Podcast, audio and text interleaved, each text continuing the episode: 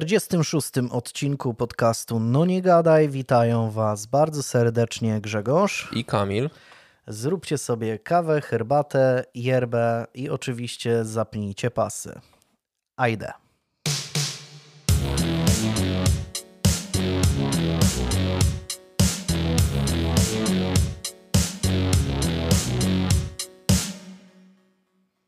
Co tam yy, w sportowym świecie? Coś się wydarzyło ostatnio ciekawego?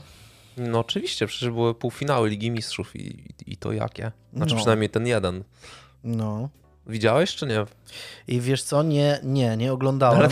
To, to... to, jest w ogóle zabawne, że jest taki mecz, na przykład wiesz, Real Madrid gra z Manchesterem City, półfinał Ligi Mistrzów 4-3, jakieś tam wiesz, bramki w 80 tam którejś minucie z panenki, tu co chwila coś się dzieje i ty tego nie oglądasz, a na przykład jak Legia zagra z głównym Łęcz, Górnikiem Łęczna,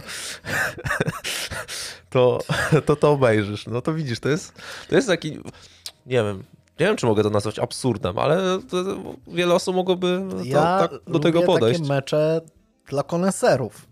No, takie, nie, wiesz. No nie wiem, no. Każdy ma swoje smaki i wiesz, są amatorzy kwaśnych jabłek. Są... Ja takim właśnie chyba jestem. Jeśli chodzi o Legię, no to e, nie wygląda to za dobrze, ale nie wygląda też najgorzej. Największym pośmiewiskiem jest Radomiak, którego jeszcze niedawno e, chwaliłem i dawałem swoje wyrazy szacunku dla Radomiaka, który kurwa zwolnił swojego trenera po tym, jak y, zrobił im w ogóle ekstraklasę i pierwszą ligę im zrobił nawet. No to jest, to jest żart, naprawdę, to jest żart. No i w tej ekstraklasie fajnie szli, no, no, no ale tak. chyba to był ten gwóźdź do trumny, no. że to, i że fajnie szli na jesień i teraz na wiosnę już tak trochę. No tak, ale myślę, że siódme miejsce w tabeli to jak na Radomiaka to nie jest... Y, to, no to nie, jest, jest tragedia, no. to nie jest wstyd. To znaczy, braliby w ciemno jako, wiesz, jako Beniamin. Każdy Beniaminek w ciemno myślę, brałby siódme miejsce. Myślę że, myślę, że tak i po prostu to jest jakiś absurd, co się wydarzyło w Radomiaku. No ale no co, no Ekstraklasa, Ekstraklasa się rządzi, no. rządzi swoimi, swoimi prawami. Szklanki kupione z kanału sportowego? Oje. No, no, wiesz co, no nie kupiłem jeszcze, ale wydaje mi się, że jeszcze będą w Biedronce na stanie. wydaje mi się, że to jest, to jest właśnie taki... E, nie, że to jest e, taki towar, który raczej osoby po prostu przychodzą do Biedronki, otwierają ten karton, wyjąć szklankę, pośmiać się z tego, jak to gównianie wygląda i po prostu dochowają do środka, no bo wiesz, za 30 zł, no to ile tam top chipsów solonych możesz za to kupić? No, no, no, no naprawdę, naprawdę fajnie, fajnie sobie zagrali na tych na swoich y, fanach. Na w, portfelach swoich kana fanów. W kanale sportowym. Możemy też wydać taki merch, wiesz? Tak.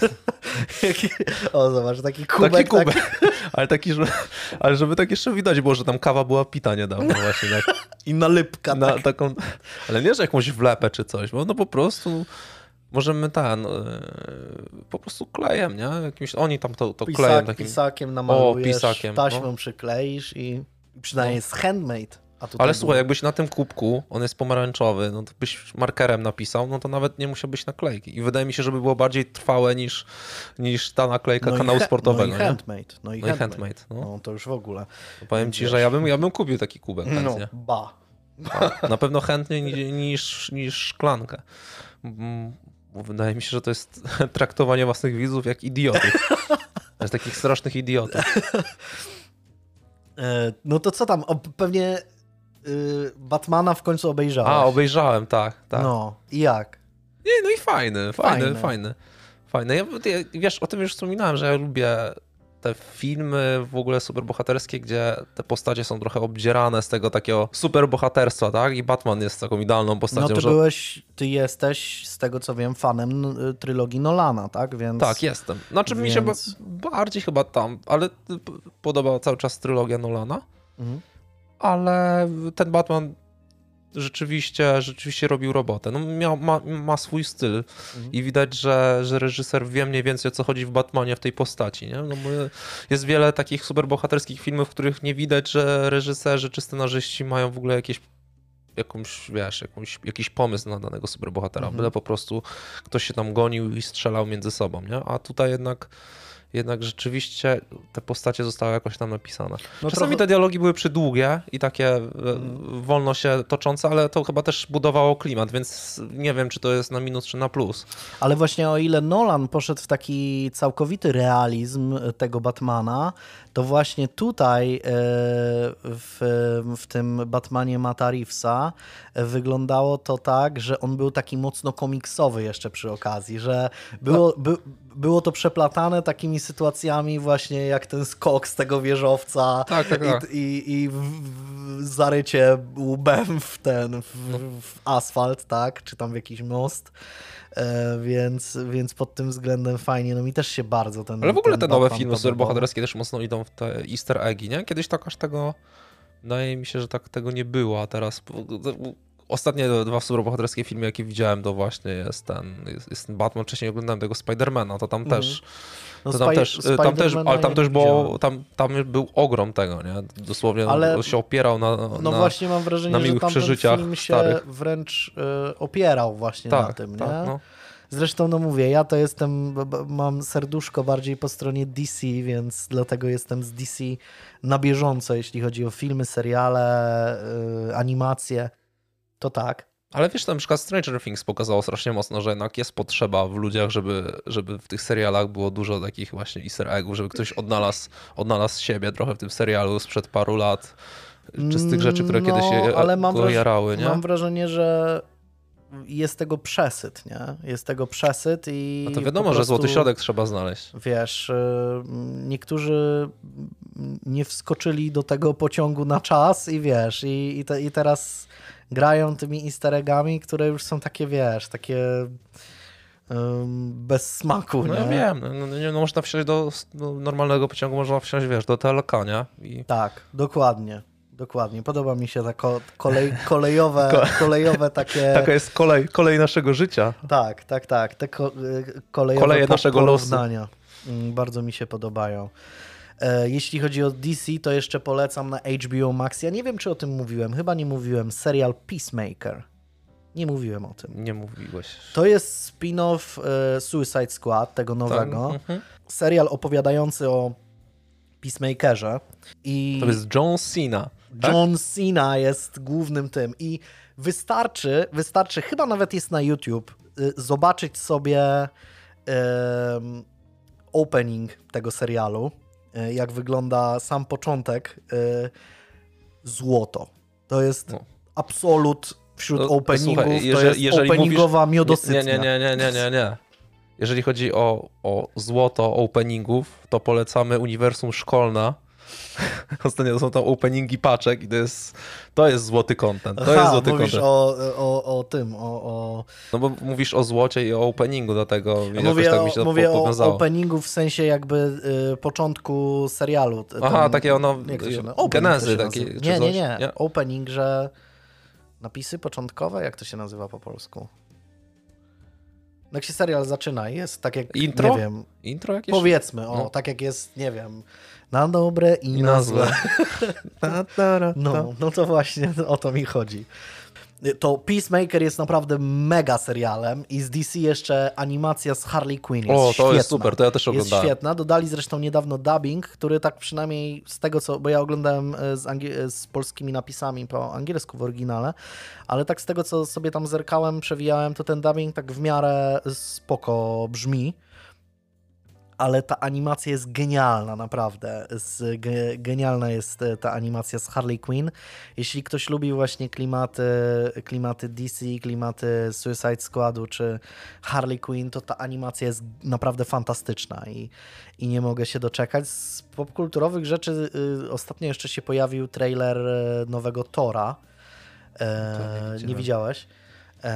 No też ciekawie to, to, to wygląda. Zobaczymy, zobaczymy, co z tego będzie. E, e, ja nie mogę się doczekać w ogóle Mighty Thor, czyli Natalie Portman, e, która będzie teraz dzierżyła Mjolnira prawdopodobnie. E, jako, no jako Thor tak naprawdę.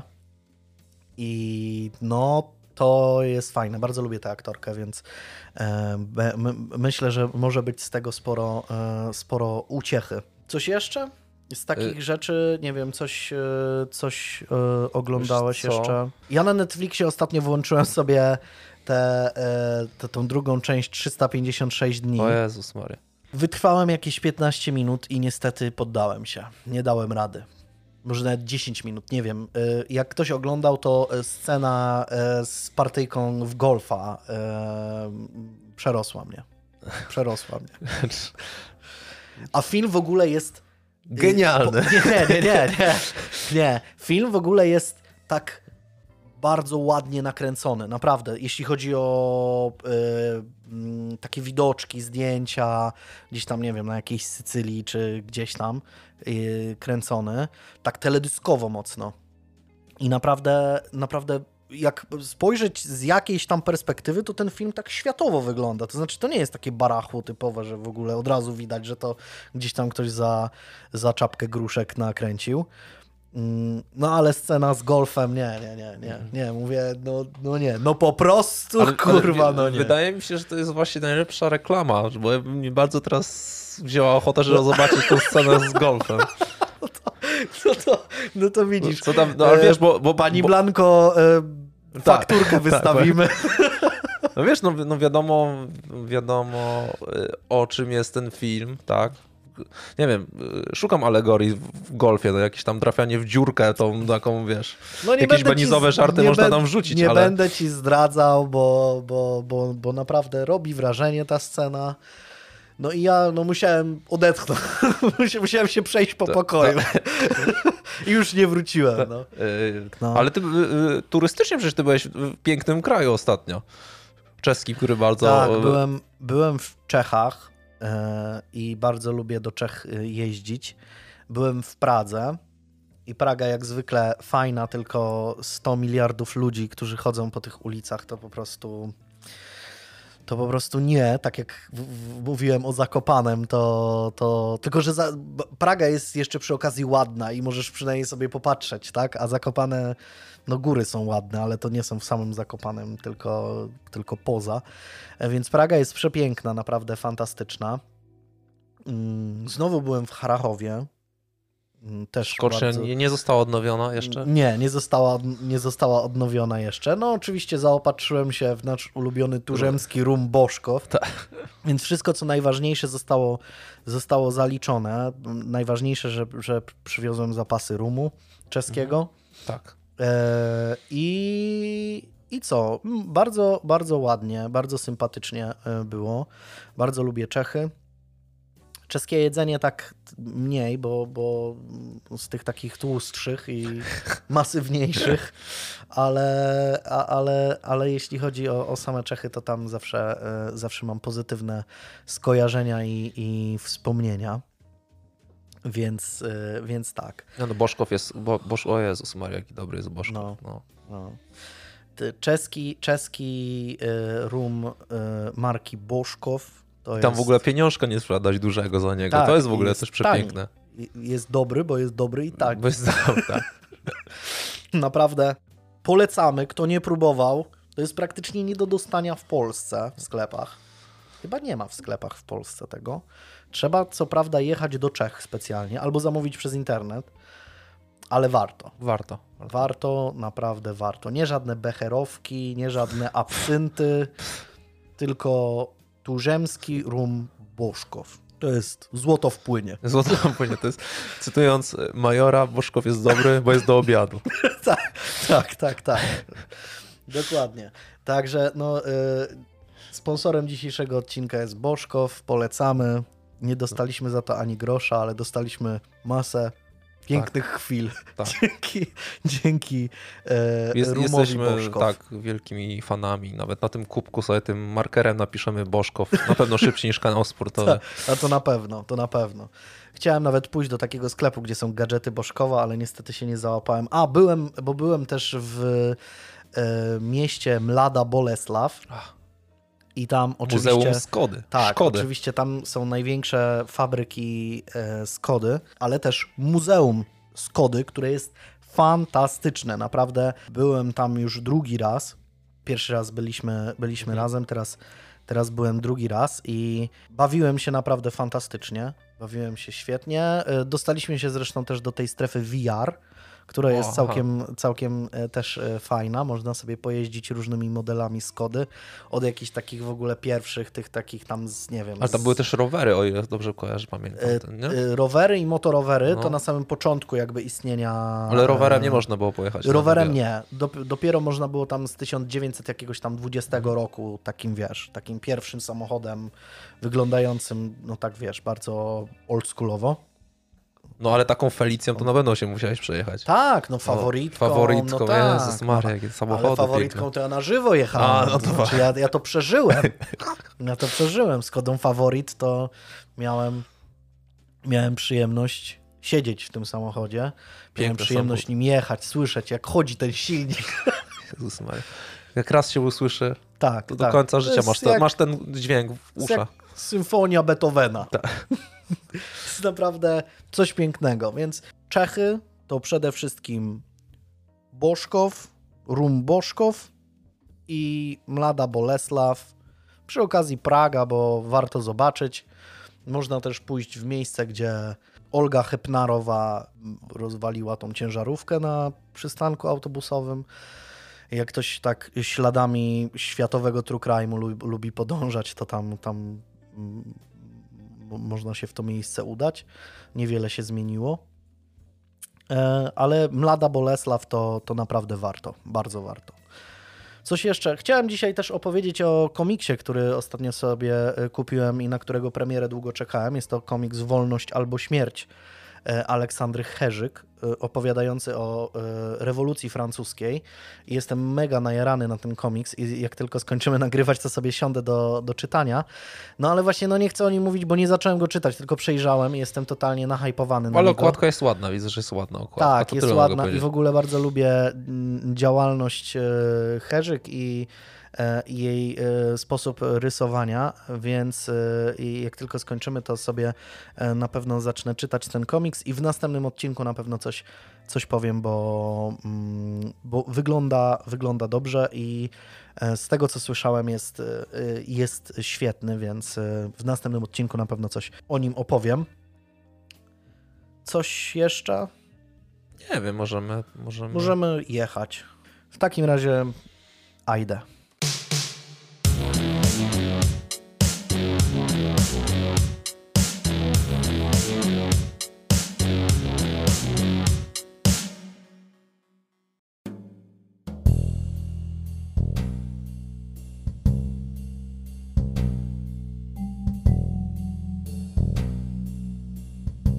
Dzisiaj wyjątkowo zamiast tradycyjnego już kalendarium na samym początku historii, e, chciałbym e, oddać głos e, jej głównemu bohaterowi. Posłuchajcie. Świat kręci się wokół osi nicości. Ludzkość stoi na skraju ogromnych zmian – Naukowcy przewidują, że w ciągu najbliższych 20 lat wyczerpią się zasoby rybne i nastąpią rozległe katastrofy ekologiczne. Jest możliwe, że w przeciągu 50 lat światowa populacja osiągnie 10 miliardów, co pociąga za sobą jednoczesny wzrost emisji dwutlenku węgla i naciski na środowisko. Już teraz z każdym dniem wymierają kolejne gatunki, ulegają zagładzie ekosystemy i wymierają całe siedliska zwierząt. Zanieczyszczenie, globalne ocieplenie i przeludnienie pcha planetę poza jej możliwości dalszego podtrzymywania życia. Los naszego świata dotyczy każdego i jest brany za pewnik. Wszyscy jesteśmy pasażerami tego samego wielkiego statku odpowiedzialnymi za tak wielkie zniszczenia. Mimo to ludzkość jako całość nie jest temu winna. Od bogatych zachodnich krajów aż po chińskie miasteczka Ludzie niszczą planetę nie po to, by przetrwać, ale po to, by wspierać system, o którego istnieniu tylko nieliczni zdają sobie sprawę. 83% światowej gospodarki jest kontrolowana przez najbogatsze 20% populacji. 35% największych podmiotów gospodarczych to przedsiębiorstwa, a zaledwie 15% to rządy. Jest więc rozsądnym wywnioskować, że świat jest kontrolowany i pracuje na ponadnarodową klasę kapitalistów, korporacyjną oligarchię kryjącą się zarówno za demokracjami, jak i dyktaturami. Każdy rząd jest zwykłym pionkiem w porównaniu z ekonomicznymi siłami będącymi w dyspozycji elitarnej mniejszości superbogaczy. Zaślepieni władzą i chciwością nie są oni zainteresowani nadciągającym kryzysem ekologicznym. Możliwe, że myślą, że uda im się przed nim uciec, tak jak uciekli przed ekonomicznymi problemami, z którymi inni musieli się zmagać. Może uważają, że przyjdzie on tak czy inaczej i nie da się uniknąć tego, co nieuchronne. Sądzą, że dlatego właśnie najlepszym możliwym wyborem jest po prostu w pełni cieszyć się życiem. Tak czy inaczej, światowa oligarchia jest głównym architektem globalnej dewastacji. Ludzie zaczynają zdawać sobie sprawę, że Ziemia jest wielką wyspą wielkanocną i że może ona przyjąć ograniczoną ilość zniszczeń, aż w końcu zostanie nieodwracalnie unicestwiona. Powolne i ostrożne kroki zostały już poczynione, ale one nie wystarczą. Będzie trzeba dokonać drastycznych zmian, by uniknąć y, tego, co przewidują naukowcy, a zmiana zachowania wymaga zmiany myślenia. Dopiero względnie od niedawna ludzkość zaczęła rozumieć, że planeta jest delikatnym, zbalansowanym i zbudowanym na sieci wzajemnych połączeń systemem, że jej zasoby i biologiczna różnorodność może zostać łatwo zniszczona, że każdy ekosystem jest skomplikowaną siecią zależnych od siebie gatunków. Zamiast postrzegać życie jako biologiczny wyścig zbrojeń, gdzie wszystkie gatunki rywalizują między sobą, zaczynamy rozumieć, że jest to relacja symbiotyczna, gdzie każdy z gatunków ma swoją wyjątkową rolę nadającą całości równowagę. Ludzie są zależni od właśnie tej symbiozy, od mitochondriów w każdej naszej komórce i bakterii w naszych przewodach pokarmowych, aż po jedzenie, które konsumujemy i powietrze, które wdychamy. Nasze istnienie jest możliwe dzięki innym gatunkom, a mimo to ludzkość nie rezygnuje z podążania drogą zniszczenia i ślepej rywalizacji. Wszystko w imię postępu. Postęp to słowo wprowadzające w błąd. Często jest używane zamiennie, a nawet równoznacznie ze słowem wzrost. W dzisiejszym społeczeństwie zazwyczaj oznacza jedną rzecz: więcej. Więcej domów, więcej dróg, więcej miejsc pracy, więcej pieniędzy. A w międzyczasie fundament, na którym to wszystko stoi, zostaje zniszczony. Świat nie jest nieskończony, jego zasoby są limitowane. Jeżeli ludzkość ma przetrwać, musi poświęcić pragnienie postępu i postawić na równowagę. Za każdym razem, gdy otrzymujemy obietnicę postępu, należy zadać dwa podstawowe pytania: dla kogo i na jak długo? Gospodarka to kolejny mylący termin. W dzisiejszym systemie społeczno-ekonomicznym gospodarka jest mierzona nie poprzez zadowolenie populacji lub przez ekologiczne bogactwo środowiska, ale przez przepływ i gromadzenie tajemniczej substancji nazywanej kapitałem. Prawdopodobnie jest to największe oszustwo ze wszystkich. Rzadko kto ma świadomość, że prawie wszystkie pieniądze świata są tworzone mniej lub bardziej z powietrza i są tylko mętnym odzwierciedleniem rzeczywistości. Dla przykładu, ponad 90% brytyjskiej podaży pieniądza jest generowane przez komercyjne banki przy użyciu oprocentowanych pożyczek. W podobnej sytuacji jest cały świat. Rosnące ceny jedzenia, podatki i inflacja oznaczają coraz większe obciążenie dla tych na samym dole piramidy. Łatwo znaleźć tu podobieństwo do feudalnej Brytanii, gdzie bogaci lordowie zwiększali podatki, by utrzymać swój luksusowy styl życia. Chciwość i głupota klasy wyższej zawsze będzie utrzymywana kosztem klasy niższej. Stało się dla mnie jasne, że mogę wcielić się w rolę bohatera, iść śladami człowieka, który żył w podobnych czasach legendy, która łamała prawo, by przywrócić ludziom dobrobyt i sprawiedliwość. Mogę stać się współczesnym Robinem Hoodem. Może na początku ta, ten, ten esej, ta wypowiedź, te przemyślenia są dość zagadkowe, ale to, to tylko e, wstęp do, do całej historii. Rodzice Stevena poznają się w szpitalu psychiatrycznym. Jenny przebywa wtedy w placówce już od dłuższego czasu, cierpi na schizofrenię. Peter sam zgłasza się tam po tym, jak zdiagnozowano u niego psychozę maniakalno-depresyjną po rozpadzie jego pierwszego małżeństwa. Cierpi też prawdopodobnie na chorobę afektywną dwubiegunową. Ich syn Steven przychodzi na świat w roku 1986 w mieście Exeter w hrabstwie Devon w południowo-zachodniej Anglii. Dorastanie chłopca nie jest usłane różami. Choroba jego matki ulega co jakiś czas nasileniom, co skutkuje jej regularnymi hospitalizacjami. Często jest świadkiem, gdy jest zabierana z domu siłą przez pogotowie, niejednokrotnie w asyście policji. W młodym chłopaku generuje to silną niechęć do służb i władz. Z powodu nietypowych zachowań Jenny, rodzina Jackleyów nie jest zazwyczaj zbyt mile widziana w sąsiedztwie, w wyniku czego wielokrotnie zmieniają oni miejsce zamieszkania, z powodu minimalnych dochodów mieszkają zazwyczaj w lokalach komunalnych. Steven jest samotnikiem i ma problemy z nawiązywaniem relacji z rówieśnikami. Dość szybko zostaje u niego zdiagnozowana fobia społeczna. Po skończeniu liceum chłopak próbuje dopasować się do społeczeństwa, aplikuje do wielu miejsc, by rozpocząć pracę i zacząć zarabiać. Wtedy też z Londynu do Jack Layów przyjeżdża kuzyn Julian. Steven jest pod jego silnym wpływem i szybko zaczyna traktować go jak starszego brata, a ten wprowadza go w nieznany mu wcześniej świat narkotyków, imprez i hazardu. Zwłaszcza ten ostatni temat przemawia do wyobraźni Stevena. Wraz z Julianem obstawiają zwłaszcza wyścigi konne u e, lokalnych bookmacherów.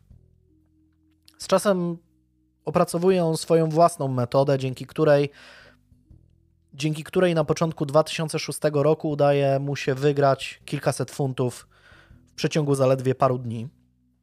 Postanawia nie tracić czasu i przeznaczyć swoją wygraną na podróż dookoła świata. Leci najpierw do Tajlandii, później trafia do Kambodży.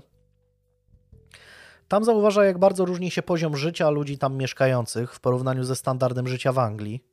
Pomimo faktu, że sam wychował się w domu, w którym bynajmniej się nie przelewało, dopiero wędrując z plecakiem po Kambodży widzi prawdziwe ubóstwo.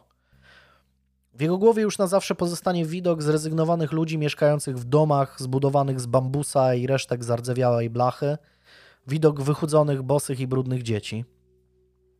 Jednocześnie zaledwie kilka kilometrów dalej obserwuje w kurorcie turystycznym Amansara zachodnich turystów wydających nawet 700 dolarów za noc w jednym z luksusowych hoteli lub płacących 1,5 tysiąca dolarów za godzinę lotu widokowego helikopterem. Naocznie doświadcza globalnych nierówności społecznych. Pewnego dnia jest wściekły, gdy dowiaduje się, że numer telefoniczny składający się z samych szóstek został sprzedany za 1,5 miliona dolarów, podczas gdy na całym świecie głodują miliony ludzi. Wtedy z każdym takim impulsem coraz bardziej zaczyna się u niego formować e, silna niezgoda na skonstruowany w ten sposób świat. Chęć naprawy tak niesprawiedliwego systemu staje się nieomal jego obsesją. Dochodzi do wniosku, że musi zdobyć kwotę 100 tysięcy funtów, dzięki której stworzy pozarządową organizację, która będzie miała za zadanie naprawianie świata.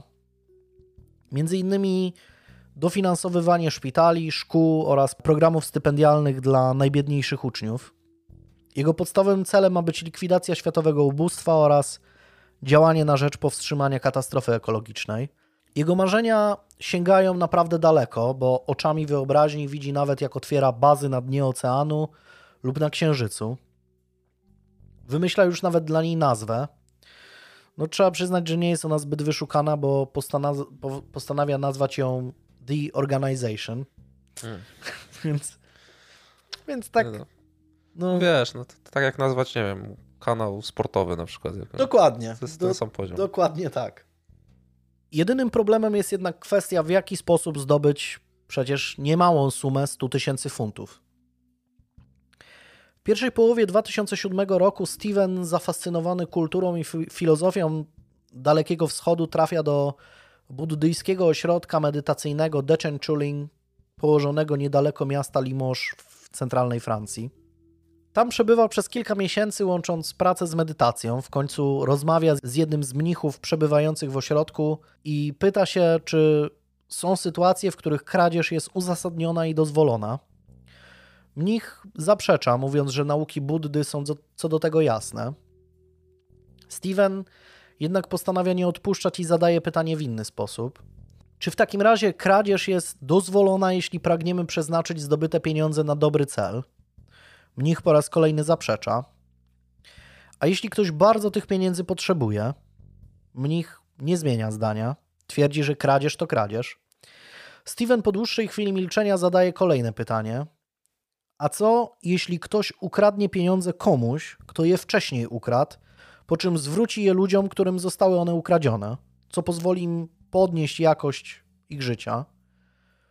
Nikt potrzebuje trochę czasu, żeby przetrafić słowa dociekliwego rozmówcy, ale w końcu poddaje się. Przyznaje rację, że w takiej sytuacji kradzież jest uzasadniona i dopuszczalna. Brzmi trochę jakby ten, jak ktoś z zarządu kanału sportowego się dopytuje, żeby, jak, jak, jak wyjść z tej afery. Steven nie potrzebuje nic więcej, już wie w jaki sposób zdobędzie potrzebne mu pieniądze. Podczas pobytu w Dechenchuling przeznacza wolny czas na studiowanie metod działania różnych złodziei. Zwłaszcza historie dwóch bardzo przemawiają do jego wyobraźni. Pierwszym z nich jest Karl Gugasian, który w ciągu 30 lat obrabował banki na łączną kwotę przewyższającą 2 miliony dolarów. Pochodzący z Pensylwanii mężczyzna, doktor statystyki, na początku traktował planowanie napadów jako swego rodzaju hobby i ćwiczenie intelektualne. Z czasem jednak zdecydował się na wprowadzenie tych wszystkich planów w życie. Przed akcją poświęcał długie godziny na szczegółowe przygotowania. Przesiadywał w bibliotekach, studiując mapy mniejszych miasteczek, w których banki były położone w pobliżu dużych zalesionych terenów.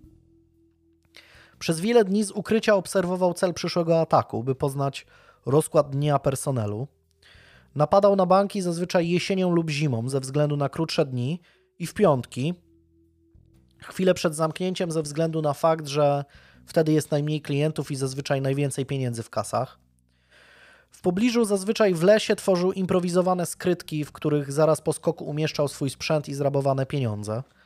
Do banków wchodził w masce z horroru i w za dużych ubraniach ukrywających budowę jego ciała.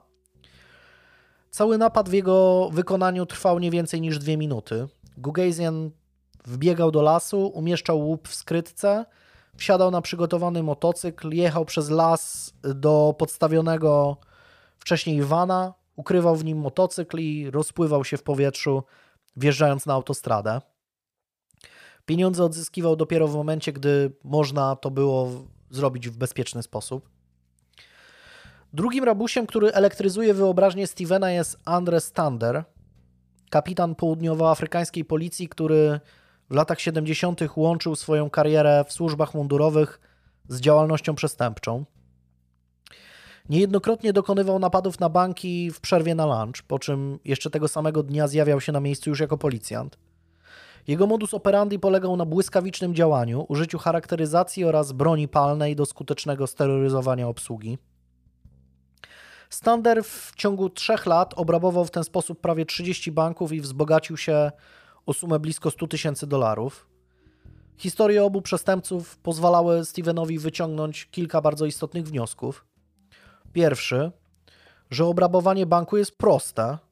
Drugi, że szczegółowe zaplanowanie skoku czyni je jeszcze prostszym. Trzeci, że bezczelność w działaniu popłaca. I czwarty, że można połączyć bycie dobrym człowiekiem z działalnością przestępczą. Jack Lee jedzie więc pod koniec sierpnia 2007 roku do Sidmouth, miasta w hrabstwie Devon, w którym w tym czasie mieszkają jego rodzice. Zostaje tam jednak na krótko. Dochodzi do wniosku, że skoro Karl Gugasian był w stanie zdobyć tytuł doktora, to nic nie stoi na przeszkodzie, by on też podjął studia wyższe. Jeszcze przed powrotem do domu Steven złożył więc aplikację na studia na kierunkach geografia i socjologia na Uniwersytecie Worcester. Postanawia jednak kuć żelazo póki gorące i decyduje się rozpocząć realizację swojego planu. Od dłuższego czasu realizuje ten sam scenariusz. Jedzie autobusem do oddalonego jakieś 25 km Exeter, idzie do miejskiej biblioteki, zajmuje miejsce przy oknie i stamtąd obserwuje ulicę, a dokładniej tylne wejście do oddziału banku Lloyds TSB, znajdujące się przy wąskiej uliczce Musgrave Row w samym centrum miasta. W notesie szczegółowo rozpisuje swój plan oraz notuje wszelkie spostrzeżenia wraz z godzinowym rozkładem pracy personelu. Budynek, w którym znajduje się bank, jest otoczony rusztowaniem, które można by kreatywnie wykorzystać, by dostać się do środka. Andrzej Leper style. Podczas swoich obserwacji Steven jednak zauważa, że z tylnego wejścia do budynku korzysta codziennie kurier, który już po zamknięciu banku dokładnie o tej samej porze zjawia się przy Musgrave Row. Steven decyduje się wykorzystać właśnie ten fakt. W piątek 7 września wsiada do autobusu z Sidmouth do Exeter. Jest ubrany w czarny wełniany płaszcz, dżinsy i biały t-shirt. W ręku trzyma tylko białą plastikową reklamówkę. Jest przed czasem, więc staje za rogiem i czeka.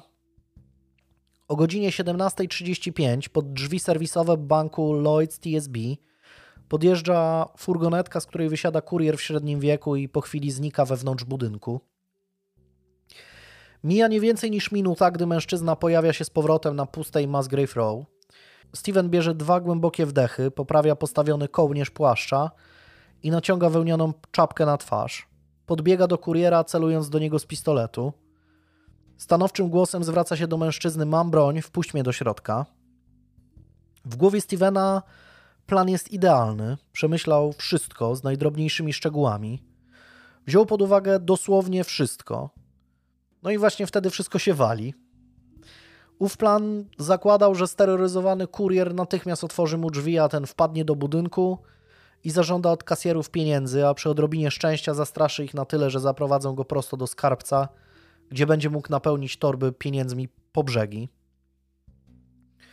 Problem jednak polega na tym, że kurier nie jest pracownikiem banku, odpowiada tylko za codzienny odbiór poczty i tak jak każdy inny człowiek, inny podwykonawca musi skorzystać z domofonu, by wejść do środka.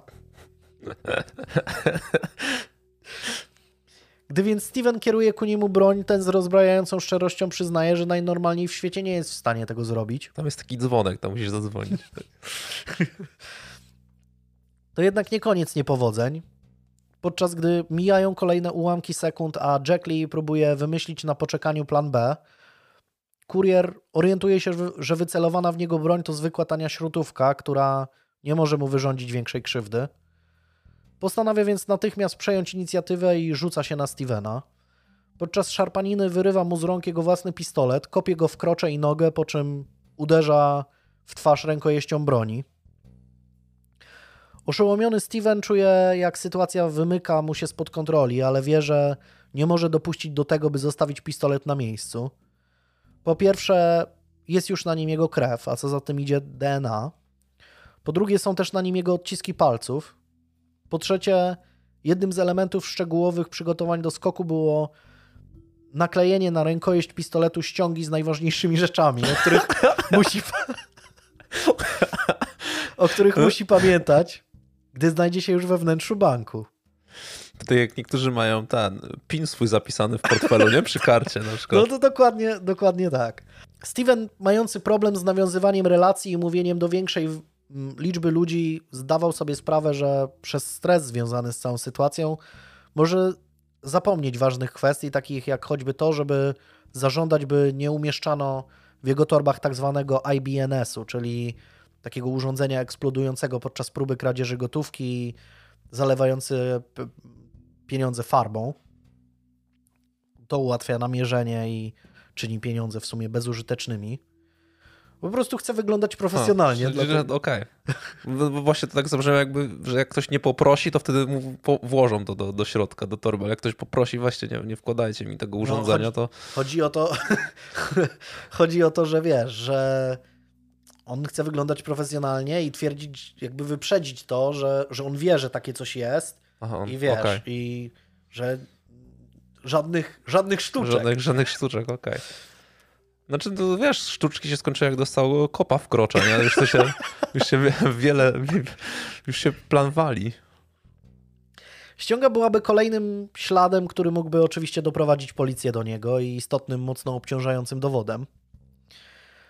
Steven wie, że musi zrobić wszystko, by zabrać pistolet ze sobą. Wyciąga więc nóż i z jego pomocą chce przekonać kuriera, żeby zwrócił mu broń. To by pasowało, żeby to był taki nóż, wiesz, do delmy, do masła taki. No właśnie nie, kupił go niedawno przez internet i wybrał taki, który wyglądał możliwie najgroźniej. O taki jak z Rambo. Murdoch. I'm coming to get you. Ja wiem, na AliExpress może za 3 zł taki to, kupić. To dokładnie taki. Jest tam napisane nóż, survival, tak, weź no, no tutaj no, tanio, do Polski jak, darmo. Jak, chcesz wyglądać jak zabijaka, to taki kupujesz, no. nie? Takiego... Już takim skórzanym tym. Ta... to, no dokładnie. Mężczyzna jednak czuje się pewnie i szarżuje na Jackleya po raz drugi, albo nie zauważa, że ten w ręce ma nóż o 15-centymetrowym ostrzu, albo nic sobie z tego nie robi, ale gdy rzuca się na rabusia, nadziewa się na niego. Steven na widok tego, że właśnie zranił człowieka, wpada w zupełną panikę. Rzuca na ziemię swoją plastikową reklamówkę i ucieka, pozostawiając na miejscu zranionego kuriera oraz pistolet. Biegnie w stronę biblioteki, później kieruje się w stronę parku Rajmond Gardens, gdzie kryje się w krzakach, słysząc już policyjne syreny i nisko lecący helikopter. Tam czekają na niego ubrania na zmianę, które zakłada na siebie, a czarny płaszcz, dżinsy i t-shirt wkłada do torby i ukrywa pod liśćmi. Stamtąd po pewnym czasie udaje się na miejscowy basen, gdzie bierze prysznic i tam też po raz kolejny się przebiera. Zakłada duże okulary przeciwsłoneczne, które ukrywają widoczną opuchliznę na jego twarzy. Nie mija wiele czasu, gdy jest już w autobusie do Sidmouth. Policja nie rzuca wszystkich swoich sił do poszukiwania sprawcy, bo jest w tym czasie zajęta bardziej palącą kwestią. Otóż w białej reklamówce porzuconej przez niedoszłego rabusia znajduje się tajemnicze urządzenie skonstruowane z dwóch plastikowych butelek, wypełnionych dziwną szarawą substancją i połączonych siecią kabli elektrycznych. Wszystko to jest oklejone taśmą. Zanim służby ewakuują okolice, wzywają saperów i dokładniej przyglądają się tajemniczemu pakunkowi, mija sporo czasu. Specjaliści od materiałów wybuchowych zorientują się, że była to zwykła podpucha, gdy sprawca całego zamieszania będzie już dawno w domu. Do dziś Steven sam nie wie, skąd przyszedł mu do głowy pomysł, że mieszanka Coca-Coli i mleka zmyli policję. W ogóle mieszanka Coca-Coli i mleka to brzmi jak coś, co chętnie by wypił jest... Krzysztof Kononowicz. Tak, na pewno, na pewno. No. Gdzie jest Coca-Cola? Tak, tak. I bardzo możliwe, że te osoby, które oblały jego Lublina niedawno też spożyły sobie kolej i popiły mlekiem. Tak. Na następny dzień, w sobotę 8 września, Steven budzi się z mocno opuchniętą twarzą i jeszcze silniejszą motywacją do działania. Z obranej drogi nie zamierza zbaczać mimo niepowodzenia. Wieczorem znowu jedzie do Exeter i udaje się na ulicę South Street, gdzie znajduje się punkt popularnej w Wielkiej Brytanii filmy Ladbrokes, oferującej zakłady bukmacherskie i gry hazardowe. Idzie na tyły budynku i o godzinie 21.15 wchodzi do środka drzwiami dla personelu. Ma na sobie czarną kominiarkę, czarną skórzaną kurtkę i czarne rękawiczki. Trzyma w ręku oczywiście nóż Rambo oraz młotek. Wewnątrz rzuca jednofuntową monetą w dwóch pracowników podliczających akurat utarg przed zamknięciem. Stanie się to jego znakiem rozpoznawczym, mającym według niego. Ale jedną monetą w dwóch? Trafił. No bo oni stali w jednym miejscu. tak się odbiło z rykoszetem, ich, od jednego i od drugiego. W ich stronę. Okej. Okay. Nie, jak bumerang. No, no, nie no. no. jeżeli to się stało jego z takim znakiem szczególnym, no to, to musiał mieć skilla. Tak, i to stanie się właśnie jego znakiem rozpoznawczym. Będzie twierdził, że miało to symboliczną wartość. Co więcej, te monety będą wcześniej przygotowane, bo na każda, każda z nich będzie zarysowana jakby taką jedną grubą, grubym takim cięciem. Tym nożem Rambo. Nie, nie, nie doszukałem się, czym by, jakby, czym by było to zarysowanie wy, wykonane, ale ale twierdził, że to ma symboliczną wartość właśnie tego, że, że e, te banki czy punkty bukmacherskie kreują jakby pieniądze z niczego, a ten jednofuntówka jest takim ciężkim, prawdziwym pieniądzem i dlatego w nich rzuca, jakby z pogardą. Szybko udaje mu się ich steroryzować. Cała akcja trwa nie więcej niż półtorej minuty.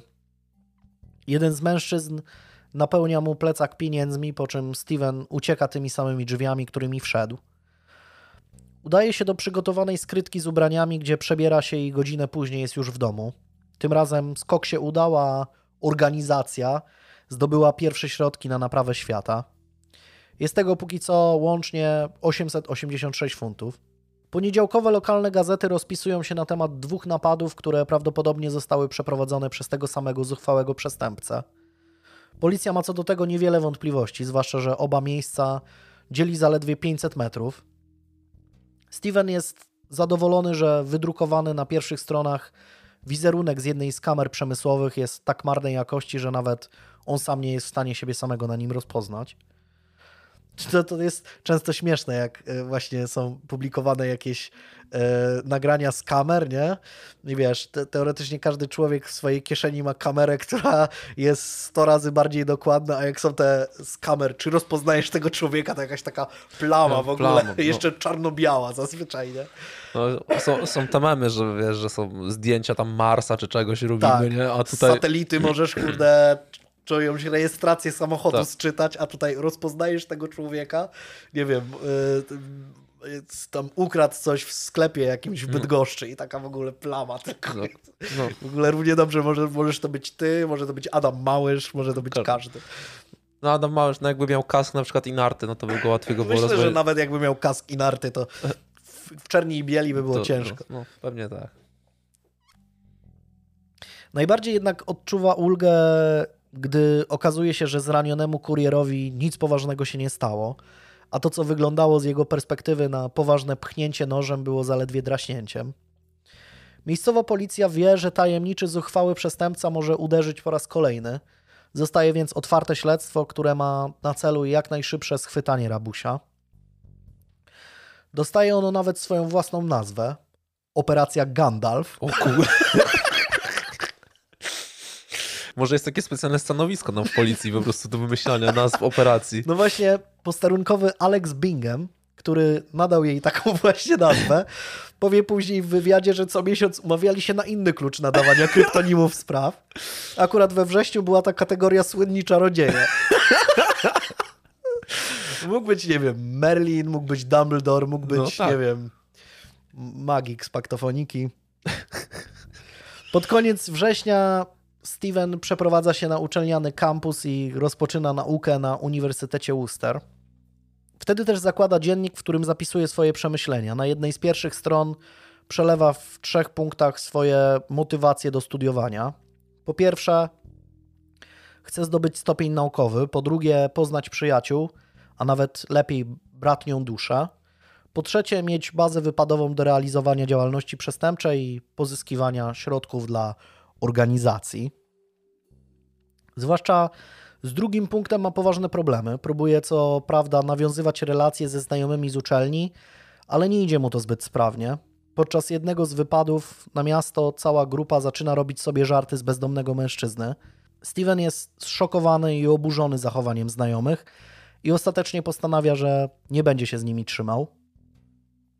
Czytane przez niego na studiach lektury, zwłaszcza te z zakresu socjologii, jeszcze bardziej wzmagają w nim chęć zmiany świata. Ogromne wrażenie robi na nim na przykład książka Davida Cortena pod tytułem When Corporations Rule the World, opisująca m.in.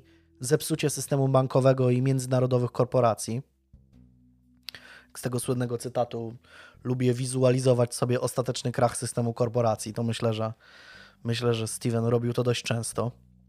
Studia geograficzne dają mu dla odmiany dostęp do szczegółowych map, które ułatwiają przygotowania do kolejnych napadów. Zapisuje w końcu w swoim dzienniku wielkimi literami krótkie zdanie. Upewnij się, że będziesz przez... Upewnij się, że będziesz w stanie przeprowadzić skok i zrób to dobrze. Nie wiem zresztą, czy wtedy tak y, powszechne było Google Maps, ale bardzo możliwe, że jeszcze nie, albo przynajmniej nie w takiej szerokiej formie, że tam możesz sobie te wszystkie Street View i tak dalej. Bo podobno bardzo mocno mu pomogło studiowanie geografii, bo miał dostęp do jakiegoś oprogramowania, które było takim, powiedzmy, Google Mapsem, takim, że mapy dostępne online, wszelkie tam uliczki mógł sobie zaznaczać, gdzie uciekać i tak dalej. W niedzielny wieczór 14 października dwoje pracowników przygotowuje się do zamknięcia punktu firmy bukmacherskiej William Hill przy ulicy St. John's Worcester. Z lokalu właśnie wyszli ostatni klienci, więc młodszy z pracowników zajmuje się opróżnianiem maszyn z pieniędzy, a starsza menedżerka liczy pieniądze z kasy. Chłopak w pewnym momencie zauważa, że na jednym ze stolików ktoś zostawił parę rękawiczek. Dochodzi więc do wniosku, że być może któryś klient jest wciąż w toalecie. Gdy wchodzi do środka, widzi mężczyznę w kominiarce opierającego się o umywalkę i przeglądającego się w lustrze. Zaraz obok na drugiej umywalce leży nóż i pistolet. Szybko orientuje się, z czym ma do czynienia, więc rzuca się w stronę leżących broni. Zamaskowany intrus jest jednak szybszy. Na ziemię rozkazuje pracownikowi Bukmachera. Chłopak jest przerażony i boi się o własne życie, ale nawet z przystawionym pistoletem do głowy i ostrzem noża do klatki piersiowej kategorycznie odmawia położenia się na zaszczanej podłodze.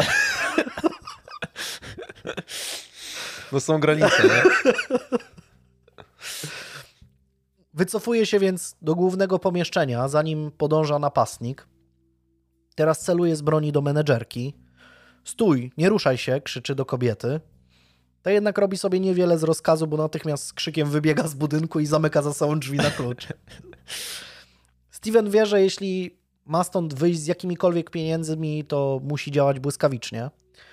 Wskakuje za ladę, otwiera kasę i ładuje banknoty do plecaka. Działa w takim pośpiechu, że nie zauważa leżącego na środku pomieszczenia worka, do którego jeszcze przed chwilą pracownik punktu opróżnił maszyny. Steven wybiega tylnym wyjściem przeciwpożarowym na wąską uliczkę między budynkami. Steroryzowany pracownik zamyka zaraz za nim drzwi na klucz, mając nadzieję, że napastnikowi nie uda się uciec, bo plątanina alejek jest dość rozległa, ale kończy się wysoką, zazwyczaj zamkniętą bramą. Policja zjawia się na miejscu w przeciągu kilku minut razem z psem tropiącym, a nad okolicą krąży policyjny helikopter. W tym czasie Steven już w innych ubraniach jedzie przygotowanym wcześniej rowerem z powrotem na uczelniany kampus. Droga zajmuje mu nie więcej niż 5 minut. Gdy jest już w swoim pokoju, może spokojnie policzyć łup. Tym razem jest to 530 funtów. Biorąc pod uwagę, że docelowo na rozpoczęcie projektu organizacji potrzebuje 100 tysięcy funtów, to po trzech skokach niecałe 1,5% wymaganej kwoty. Uznaje zresztą, że część pieniędzy należy już teraz przekazać biednym. Przygotowuje kilka rulonów z banknotami. Każdy z nich podpisuje czerwonym pisakiem inicjałami RH i wieczorem wymyka się z kampusu na ulicę Worcester. Podchodzi do kilku bezdomnych tułających się po mieście i podrzuca im zwitki banknotów, po czym szybko się oddala. Zdumienie i wdzięczność w oczach potrzebujących motywuje go do dalszego działania, wie, że jest na dobrej drodze. Jednocześnie wie też, że musi podkręcić tempo, żeby stworzyć organizację. W grudniu 2007 roku w corocznej manifestacji przeciwko zmianom klimatycznym w centrum Londynu bierze udział zaledwie 10 tysięcy osób. Tego samego dnia ponad 75 tysięcy ludzi zbiera się na Old Trafford, by obejrzeć na żywo mecz Manchester United z Derby County. Steven wie, że jeśli on nie zmieni świata, to nie zmieni go nikt. Z tą myślą przez kilka następnych tygodni ponownie zanurza się w lekturze na temat najbardziej przebiegłych i nieuchwytnych przestępców i przystępuje do kolejnych przygotowań. Budzik dzwoni o drugiej w nocy, w czwartek 29 listopada. Steven ubiera się na czarno, pakuje plecak, wsiada na rower i jedzie wzdłuż rzeki Severn. Zatrzymuje się przy niewielkim oddziale banku Barclays przy ulicy Malvern Road i zakłada kominiarkę. Sforsowanie drzwi wejściowych jest prawie niemożliwe, ale kraty osłaniające okna nie wyglądają zbyt solidnie. Już wcześniej zweryfikował ich grubość. Z plecaka wyjmuje szlifierkę kątową i przystępuje do cięcia. Plan jest genialny. Steven chce wejść przez jedno z okien do banku, gdzie zamierza czekać z bronią w ręku na jego pracowników. Gdy tylko ci się zjawiają, steroryzuje ich i każe zaprowadzić się do sejfu, gdzie napełni plecak pieniędzmi po brzegi, po czym zniknie razem z nimi w ciągu minuty. Nazywa to zresztą tygrysim skokiem. Piłowanie trwa dobre pół godziny. Szlifierka w tym czasie przecina jeden z prętów, zaledwie w połowie. Jakby tego było mało, właśnie rozładowała się jej bateria. Steven jest załamany. On chyba właśnie na AliExpress robił te zakupy wszystkie rzeczywiście. Steven jest załamany, wsiada z powrotem na rower, ładuje akumulator szlifierki i wraca. E, ładuje ten, ten akumulator w akademiku. Zostaje jednak na miejscu policyjny radiowóz przejeżdżający wolną ulicą i oświetlający budynek banku reflektorem. Ktoś musiał usłyszeć jazgot szlifierki lub zobaczyć go, gdy piłował kratę. Po raz kolejny musi się wycofać, nie zdobywając ani pensa. Gdy wsiada na rower, orientuje się, że złapał gumę. Prowadzi go więc ze łzami w oczach półtora kilometra z powrotem do akademika. 2 grudnia o godzinie 11 przed południem Steven wpada do punktu bukmacherskiego firmy Coral w centrum Worcester przy Trinity Street. Ma na twarzy maskę z filmu Krzyk. W rękach trzyma nóż i atrapę pistoletu. Jako, że doszedł do wniosku, że przy poprzednich akcjach działał za mało stanowczo, wrzeszczy na pracowniczkę, że jeśli natychmiast nie otworzy sejfu, to poderżnie jej gardło. Wcześniej wciągnął kreskę kokainy, chce działać bardziej dynamicznie i zdecydowanie. Kobieta chce współpracować, ale tłumaczy mu, że safe ma zamek czasowy i nie jest go w stanie otworzyć. Steven otwiera więc kasę i napełnia plecak pieniędzmi, po czym kieruje się do wyjścia. Pechowo wpada w drzwiach na klienta, który właśnie wchodzi do środka. Mężczyzna orientuje się, że facet w masce z horroru to wcale nie żartowniś, a złodziej i zaczyna się szarpać z nim na ulicy. W zwarciu wytrąca napastnikowi pistolet z ręki, zrywa mu zegarek z nadgarstka i co najgorsze maskę z twarzy. Steven szybko staje na nogi. Na szczęście kaptur płaszcza wciąż częściowo ukrywa jego tożsamość. Grozi mężczyźnie nożem, po czym ucieka w stronę centrum miasta. Znowu się udało, choć budżet założycielskiej organizacji powiększył się znowu zaledwie nieznacznie. Steven nie zdaje sobie jednak sprawy z jednej bardzo istotnej kwestii. Policjanci z Worcester na miejscu przestępstwa znajdują maskę, którą natychmiast oddają do laboratorium kryminalistycznego. Tam specjalistom udaje się zabezpieczyć materiał DNA sprawcy, który oczywiście zostaje wprowadzony do bazy. Co prawda, nie udaje się go połączyć z konkretną osobą, ale z konkretną sprawą już tak. Kryminalni z Worcester dowiadują się o operacji Gandalf z Exeter która ma na celu schwytanie sprawcy nieudanego skoku na bank oraz napadu na miejscowego bookmachera. Na szczęście dla Stevena są święcie przekonani, że Rabuś, kimkolwiek jest, na pewno przed próbą napadu na Lloydsa miał już zapewne niemałą kartotekę. Oczywistym tropem jest ktoś ze wschodniej Europy na tak zwanych gościnnych występach. Opcja z 21-letnim studentem, który nagle postanowił napadać na banki, nie jest w sposób oczywisty w ogóle brana pod uwagę. Przynajmniej na razie. Pewnego dnia Steven przechadza się oświetlonymi świątecznymi lampkami ulicami Worcester i nagle zamiera. Oto stoi przed dużym oddziałem banku HSBC przy Broad Street.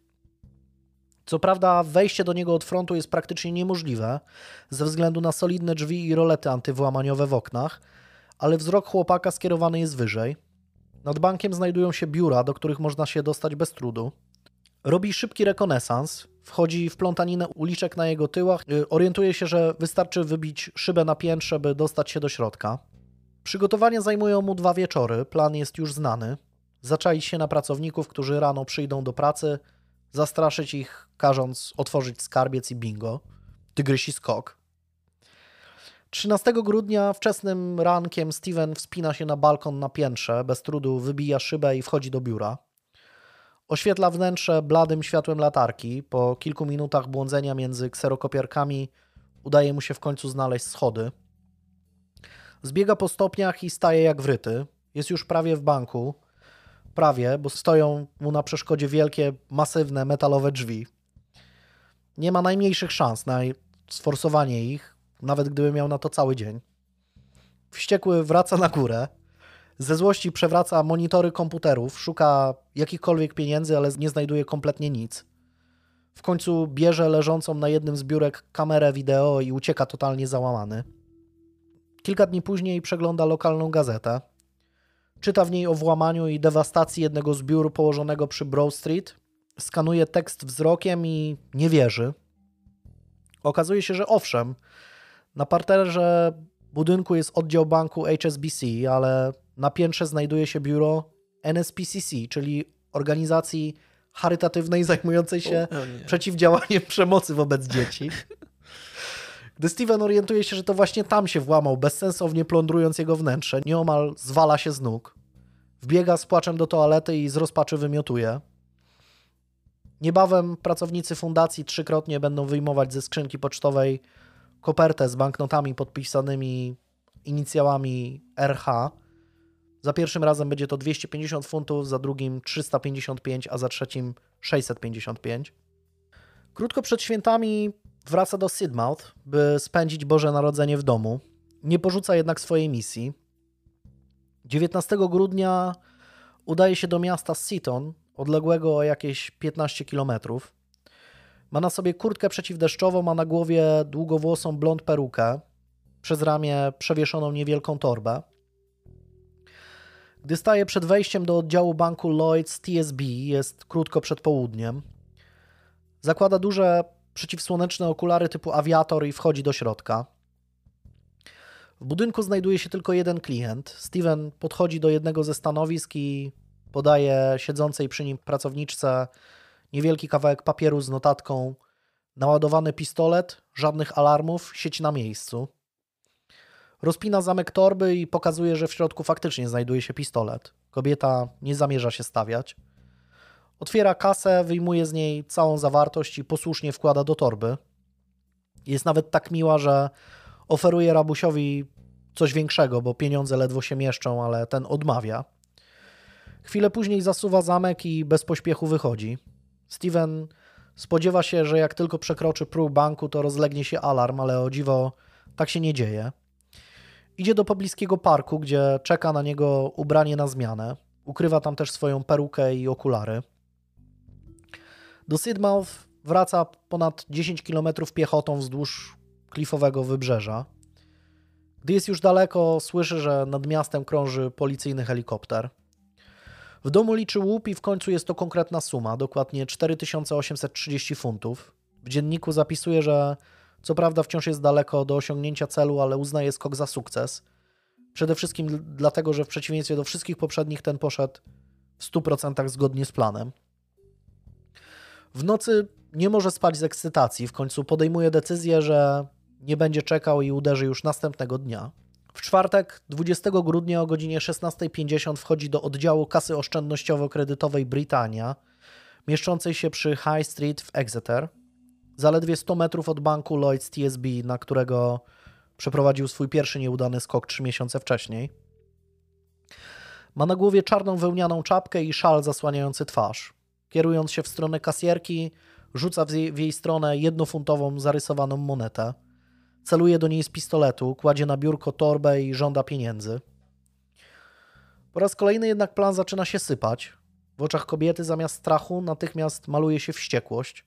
Kasjerka wstaje, rzuca mu torbą w twarz, krzycząc bierz to i wypierdalaj stąd. Ale już. Ale... Kurde, jak, jak Boguślinda, nie? Psa. Co to... Wypierdalać.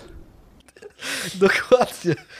Wtem z pomieszczenia na tyłach wychodzi kolejna kobieta i również zaczyna wrzeszczeć na niego, domagając się, by natychmiast wyszedł. Co robi Steven? Grzecznie wychodzi, przebiera się, korzystając z wcześniej przygotowanej w pobliżu skrytki, wsiada do autobusu i po raz kolejny wraca zrezygnowany do Sidmouth. Policjanci wiedzą, że człowiek, którego szukają, uderzył właśnie po raz kolejny.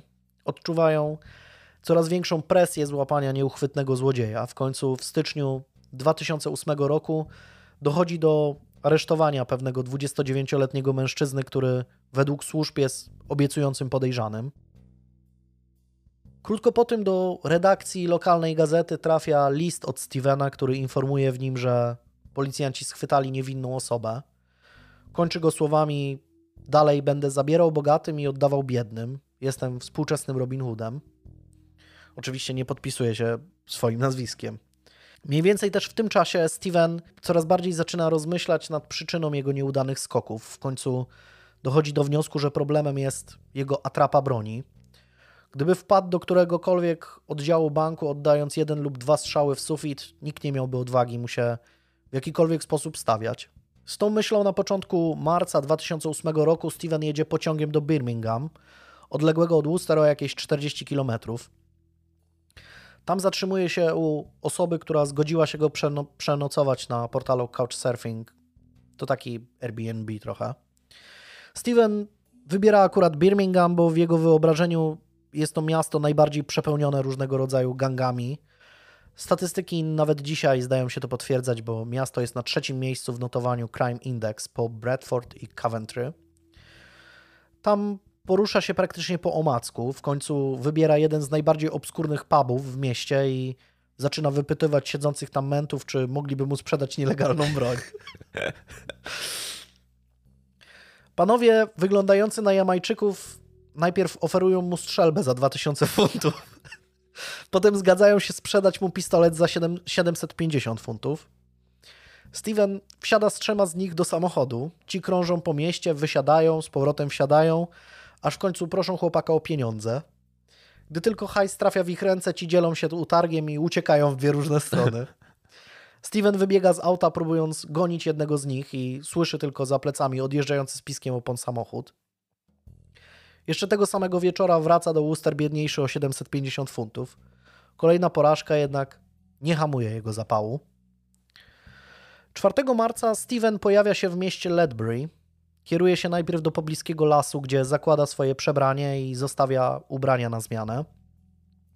Ma na głowie potarganą kasztanową perukę, na twarzy doklejaną kozią brudkę i lustrzane okulary typu awiator. Wygląda jak clown. Nawet zachowały się zdjęcia z kamer z tego, z tego napadu.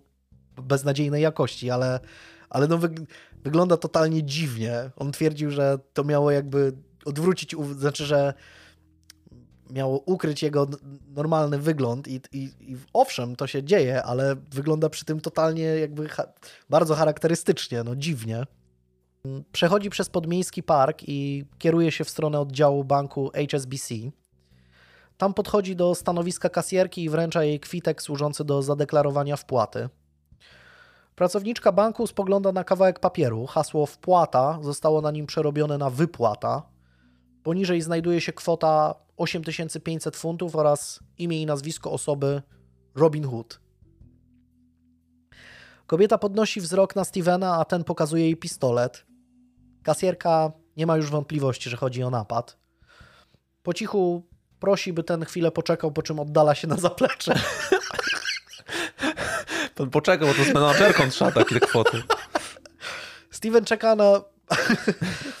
Steven czeka w swojej idiotycznej peruce i doklejonej koziej brudce kolejne minuty. Jest przekonany, że kobieta już wcisnęła przycisk cichego alarmu i wie, że jeśli nie oddali się teraz, to w przeciągu kilku chwil zaroi się w koło banku od policji. Po raz kolejny wraca i tego dnia z pustymi rękami. Na kolejny skok rusza już na zajutrz. Tym razem udaje się do tego samego oddziału banku Barclays, do którego próbował dostać się wcześniej przy użyciu zasilanej akumulatorem szlifierki kątowej. Wchodzi do środka o godzinie 12.40. Ma na sobie tę samą perukę i okulary, które użył poprzedniego dnia. Tym razem jednak się udaje i wychodzi z banku z plecakiem wypełnionym pieniędzmi w kwocie 4100 funtów. Ma później wyrzuty sumienia, bo przeczyta w gazecie, że kasjerka, w którą celował z pistoletu, zemdlała i musiało ją później zabrać pogotowie. Steven wciąż jednak wie, że tego typu bieda skoki nie pozwolą mu zmienić świata. Wciąż jest przekonany, że pozyskanie prawdziwej broni palnej pozwoli mu w końcu na przeprowadzenie jednego czy dwóch dużych napadów, które napełnią budżet założycielski organizacji po brzegi i, nie czeka długo z realizacją swoich pomysłów zakupowych, bo już 16 marca wsiada na pokład samolotu do Stambułu. Steven dochodzi do wniosku, że właśnie w Turcji najłatwiej mu będzie zdobyć upragniony pistolet. Na poczynienie odpowiednich zakupów przeznacza 7 dni i na tyle rezerwuje sobie nocleg w niedrogim hotelu w mieście. Czas ten poświęca m.in. na zwiedzanie, ale w końcu znajduje to, czego szukał. Wchodzi do sklepu z bronią, porozumiewa się skle ze sklepikarzem łamanym tureckim, jest przygotowany, zapisał sobie wcześniej odpowiednie słowa. Ekspedient na początku jest trochę podejrzliwy, ale w końcu na ladzie ląduje używany Browning oraz pudełko amunicji, za które Steven płaci 560 lir, czyli równowartość 225 funtów. Chłopak sam jest zaskoczony, jak sprawnie udało mu się przeprowadzić całą transakcję. W hotelu rozpakowuje swój nowy nabytek, ogląda go z bliska. Z jednej strony lufy widnieje faktycznie logo Browninga, ale z drugiej hasło Umarex Licenfertigung. Steven jest zdziwiony, był przekonany, że Browning to firma amerykańska. Otwiera więc laptopa i szuka informacji na temat tajemniczej firmy. Nie potrzeba wiele czasu i wszystko staje się jasne. Umarex to niemiecka firma produkująca licencjonowane pistolety, ale pneumatyczne, gazowe i hukowe. Browning, którego trzyma w rękach, nie jest na ostrą amunicję, ale na ślepaki. Dochodzi jednak do wniosku, że lepszy taki niż żaden. Lepszy ryc niż nic. Nie chce jeszcze bardziej osuszać swojego budżetu. Pojawia się jednak przed nim inny problem, a mianowicie w jaki sposób przewieźć swój nowy nabytek samolotem. Pomimo tego, że nie jest to broń na ostrą amunicję, i tak nie można jej wnieść na pokład. Steven rozkłada więc Browninga na części, owija je w folię aluminiową, po czym miesza je razem z różnego rodzaju kablami i innym sprzętem i przekonany o przebiegłości swojego pomysłu nadaje torbę na lotnisku Atatiurka. Oczywiście przy prześwietleniu bagażu od razu widać, co jest w środku. Ale czemu te kable tam doda w ogóle? Znaczy, bo chodziło o to, żeby to wyglądało jak taka plątanina jakichś sprzętów różnych. A, On tam jakieś ładowarki, takie rzeczy. A to y, owinął właśnie tam tę część, rozłożył ten pistolet na części, owinął w tą folię, twierdził, że w ogóle jak coś jest owinięte w folię, to nie widać tego w, w rentgenie. No oczywiście, że nie.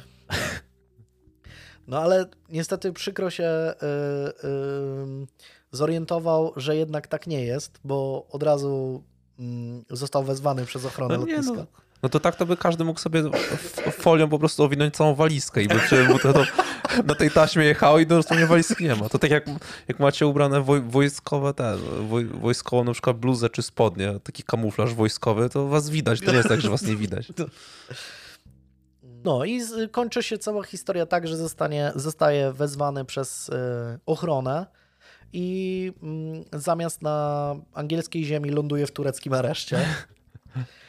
Tłumaczy się pokrętnie i twierdzi, że cała akcja była przedmiotem głupiego zakładu z kumplem. Ponadto pokazuje swoją legitymację studencką, próbując udowodnić, że jest prawym obywatelem. Najwidoczniej tureckie służby dają wiarę jego opowieściom, bo po kilku godzinach puszczają go wolno, choć Browninga rekwirują. Cała wyprawa do Turcji kosztuje Stevena 800 funtów i po raz kolejny wraca do domu z pustymi rękoma. Wciąż jednak się nie poddaje. Gdy tylko trafia do Worcester, siada do komputera i szuka innych możliwości pozyskania broni. Odpowiedzią jest stan Vermont w USA, w którym obowiązuje jedno z najbardziej liberalnych praw dotyczących posiadania broni. Nieomal możesz tam znaleźć kałasznikowa w chipsach. Mając skończone 16 lat, można kupić karabin snajperski z lunetą, obrzyna czy karabin szturmowy, nawet bez ograniczenia pojemności magazynka. Jedyne, czego potrzeba przy zakupie takiego arsenału, to ważny dokument tożsamości. Steven nie potrzebuje wiedzieć nic więcej. Bez trudu kupuje fałszywe prawo jazdy stanu Vermont wystawione na nazwisko Steven Mason za jedyne 50 funtów. Zaraz potem rezerwuje majowy lot z Londynu do Bostonu. Na początku ma w planach udać się 16 maja na targi broni palnej w Montpellier, stolicy stanu Vermont. Kilka pierwszych dni pobytu w USA poświęca jednak na długie spacery i zwiedzanie okolicy. W końcu 19 maja postanawia udać się do miasta Waterbury, w którym znajduje się dobrze zaopatrzony sklep z bronią. Jedzie tam wypożyczonym autem. Tym razem nie zamierza popełniać błędu z Turcji, ma już gotowy plan. Jak tylko uda mu się kupić broń, spakuje ją do paczki wraz z zabawkowymi pistoletami i nada pocztą do Wielkiej Brytanii. Bang! Wpadłbyś na to? Najpierw jednak musi dokonać zakupu. Wie, że jeśli sprzedawca usłyszy jego brytyjską wymowę, od razu stanie się bardziej podejrzliwy. Jadąc do Waterbury, ćwiczy więc swój amerykański akcent, powtarzając głosem prawie że Johna Wayne'a any Glocks? Give me a Glock! I autentycznie on wspomina to, że tak, że tak robił, że, że chciał brzmieć jak najbardziej amerykański Amerykanin. W końcu wybiera tę pierwszą opcję, czyli Got any Glocks? Gdy jednak o godzinie 14.30 wchodzi do sklepu, zupełnie zapomina o wszystkim perfekcyjnym brytyjskim akcentem, prosi o Glocka 26, po czym kładzie na ladę swoje fałszywe prawo jazdy. No, trzeba przyznać, że Steven nie mógł trafić gorzej. Właściciel sklepu Henry Paro jest emerytem, który przez ponad 21 lat służył w miejscowej policji. Co więcej, na prawie jazdy stanu Vermont znajduje się podpis stanowego komisarza do spraw pojazdów mechanicznych. I tak się składa, że ów komisarz jest dobrym znajomym Henry'ego. No nie. I ten natychmiast zauważa, że podpis widniejący na dokumencie to fałszywka. Wręcza jednak klientowi formularz niezbędny do wypełnienia przy zakupie broni, po czym udaje się na zaplecze. Steven wie, że coś jest nie tak. Po kilku minutach zagląda do niewielkiego biura na tyłach i zastaje tam właściciela ze słuchawką od telefonu przy uchu, trzymającego jego prawo jazdy w ręce. Dobrze wie, co się święci, natychmiast wybiega ze sklepu, wsiada do wypożyczonego srebrnego Dodge'a Chargera i odjeżdża drogą stanową numer dwa. Henry Paro rusza za nim, zabierając ze sobą broń i krótkofalówkę. Przez radio informuje miejscowych policjantów o zdarzeniu. Stevenowi nie udaje się odjechać daleko, zostaje zatrzymany przez patrol policji i aresztowany. Podczas przesłuchania sprzedaje funkcjonariuszom nieomal tę samą historię co w Stambule, że, no, że jest zwykłym studentem i że kupił broń posługując się fałszywymi dokumentami, ale to tylko zakład z kumplem. Policjanci niestety nie są zbyt ufni, decydują się przeszukać wypożyczony przez niego samochód, w którym znajdują karton gotowy do nadania do Wielkiej Brytanii, a także, a może przede wszystkim, czerwony zeszyt formatu A5, który okazuje się dziennikiem chłopaka. Podczas nawet jego pobieżnego przejrzenia okazuje się, że owszem, jest on studentem z Anglii, ale ma na koncie co najmniej kilka napadów na terenie Wielkiej Brytanii, a także rozpisuje się w swoim pamiętniku na temat planów nabycia broni w USA i przeprowadzenia napadu na bank na amerykańskiej ziemi. I to dosłownie, tam są zapisy takie w stylu drogi pamiętniku, dzisiaj napadłem na bank, ale mi się nie udało, nie? I autentycznie coś takiego. O jego aresztowaniu zostaje powiadomiony brytyjski konsulat, a sam Steven zostaje odwieziony do aresztu w Burlington. W ciągu kilku następnych dni Amerykanie kontaktują się z policją z Worcester i wnioskują o przeszukanie jego pokoju w akademiku, na co zgadzają się Brytyjczycy. 23 maja zostaje wystawiony nakaz i funkcjonariusze wchodzą do środka. Na miejscu zabezpieczają kilka replik pistoletów oraz dwa noże. Na miejscu zostaje też znalezione urządzenie wyglądające jak bomba, co skutkuje znowu natychmiastową ewakuacją całego kampusu, ale dość szybko okazuje się, że to atrapa. Podczas przeszukania dla policjantów wszystkie te rzeczy wydają się być dziwnie znajome. 27 maja w studenckim pokoju Stevena osobiście zjawia się inspektor Jim Fox, zajmujący się sprawą tajemniczych skoków w okolicach Worcester. Jego wzrok przykuwają wyryte na ścianie przy biurku litery RH. Później znajduje też mapy, notatki, szkice opisujące miejsca, w których dochodziło do napadów. Rozpoznaje nawet plecak leżący w pokoju, który wygląda dokładnie jak ten, którym posługiwał się poszukiwany przez niego przestępca. Proces Stevena przed amerykańskim sądem rusza dopiero w październiku 2008 roku. Zostaje on uznany winnym posługiwania się fałszywym dokumentem tożsamości podczas zakupu broni i skazany na 10 miesięcy więzienia z zaliczeniem 5 miesięcy w areszcie. 12 maja 2009 roku po odsiedzeniu wyroku zostaje deportowany do Wielkiej Brytanii. 21 sierpnia rozpoczyna się jego proces w sądzie w Worcester. Steven przyznaje się do wszystkich pięciu zarzutów rabunku, trzech zarzutów usiłowania rabunku, siedmiu zarzutów posiadania imitacji broni palnej, a także zarzutów włamania, próby włamania oraz napaści skutkującej uszkodzeniem ciała. W końcu zostaje skazany na 13 lat więzienia. W lutym 2013 roku Steven zostaje zbadany przez biegłego psychiatrę, doktora Sajida Sulemana, który w obszernym raporcie stwierdza, że ten jest osobą cierpiącą na zespół Aspergera. Specjalista opisuje w nim, że z powodu swoich zaburzeń nie był on w stanie zawiązywać prawidłowych relacji, przejawiał cechy osobowości paranoicznej oraz zaburzeń obsesyjnych. Kombinacja tych cech poskutkowała tym, że pomysł naprawiania świata w taki, a nie inny sposób stał się dla Stevena silnym wewnętrznym przymusem, nad którym nie był w stanie zapanować. Miał ograniczone możliwości oceny, jaką krzywdę może wyrządzić ludziom, którzy na przykład pracowali w miejscach, które okradał. Na podstawie tej diagnozy Steven wnosi w marcu 2013 roku apelację, sąd jednak ją odrzuca, przychylając się jednocześnie do zredukowania wyroku o 12 miesięcy. W końcu w maju 2015 roku, mając 29 lat, zostaje on przedterminowo zwolniony z odbywania kary, 7 lat po tym, jak został aresztowany w USA. Podczas swojego pobytu w więzieniu prowadził działalność aktywisty, wielokrotnie składał skargi do Ministerstwa Sprawiedliwości, innymi dotyczące tego, że więzienie zostało zbudowane na terenie będącym siedliskiem czajki i powinno zapewnić ptakom budki lęgowe. Sprzeciwiał się też sytuacjom, w których więźniom odmawiano dostępu do komputera, podczas gdy potrzebowali internetu, by móc sami reprezentować się w sądzie. Steven przeprowadził 10 napadów, z czego równo połowa zakończyła się niepowodzeniem. Ukradł łącznie 10 686 funtów. Dzisiaj ma dużo większą świadomość swoich czynów. Prowadzi też bloga, na którym komentuje wydarzenia polityczne i społeczne, dzieląc się swoimi przemyśleniami. Jest wielkim fanem działalności Grety Thunberg, nastolatka ze Szwecji cierpiąca na zaburzenia ze spektrum autyzmu oraz zaburzenia obsesyjno-kompulsywne.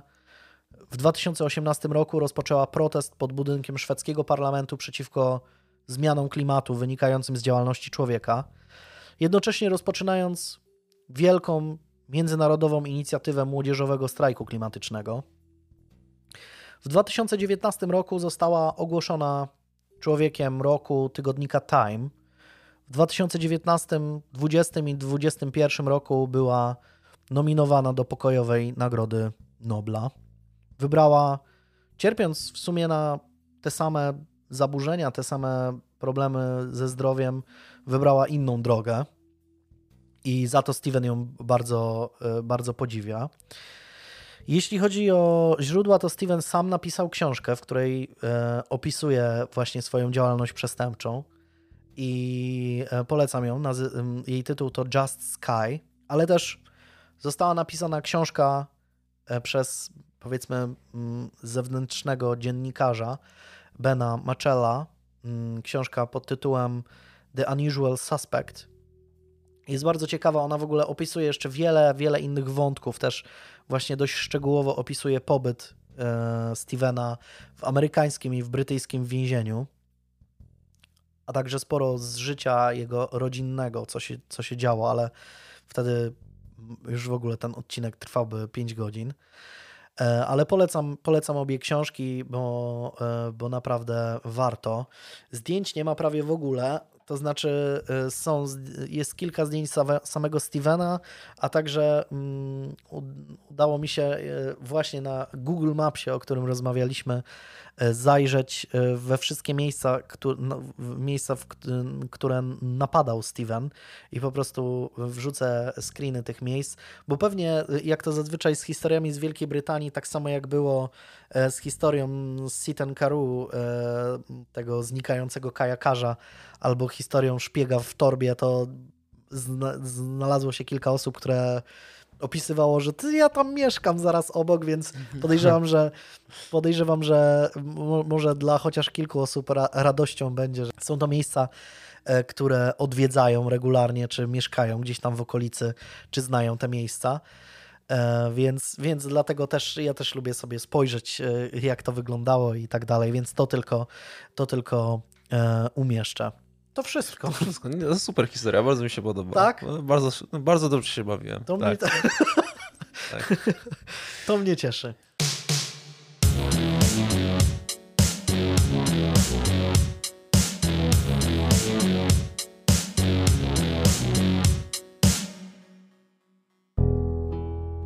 W trakcie bajdurzenia mówiłeś o tej Pradze i o tym, że ludzie lubią szukać miejsc, które związane są z true crime'em. Ja im zawsze daje na tacy, że mogą sobie w Polsce znaleźć sprawy związane z true nie trzeba jechać za granicę.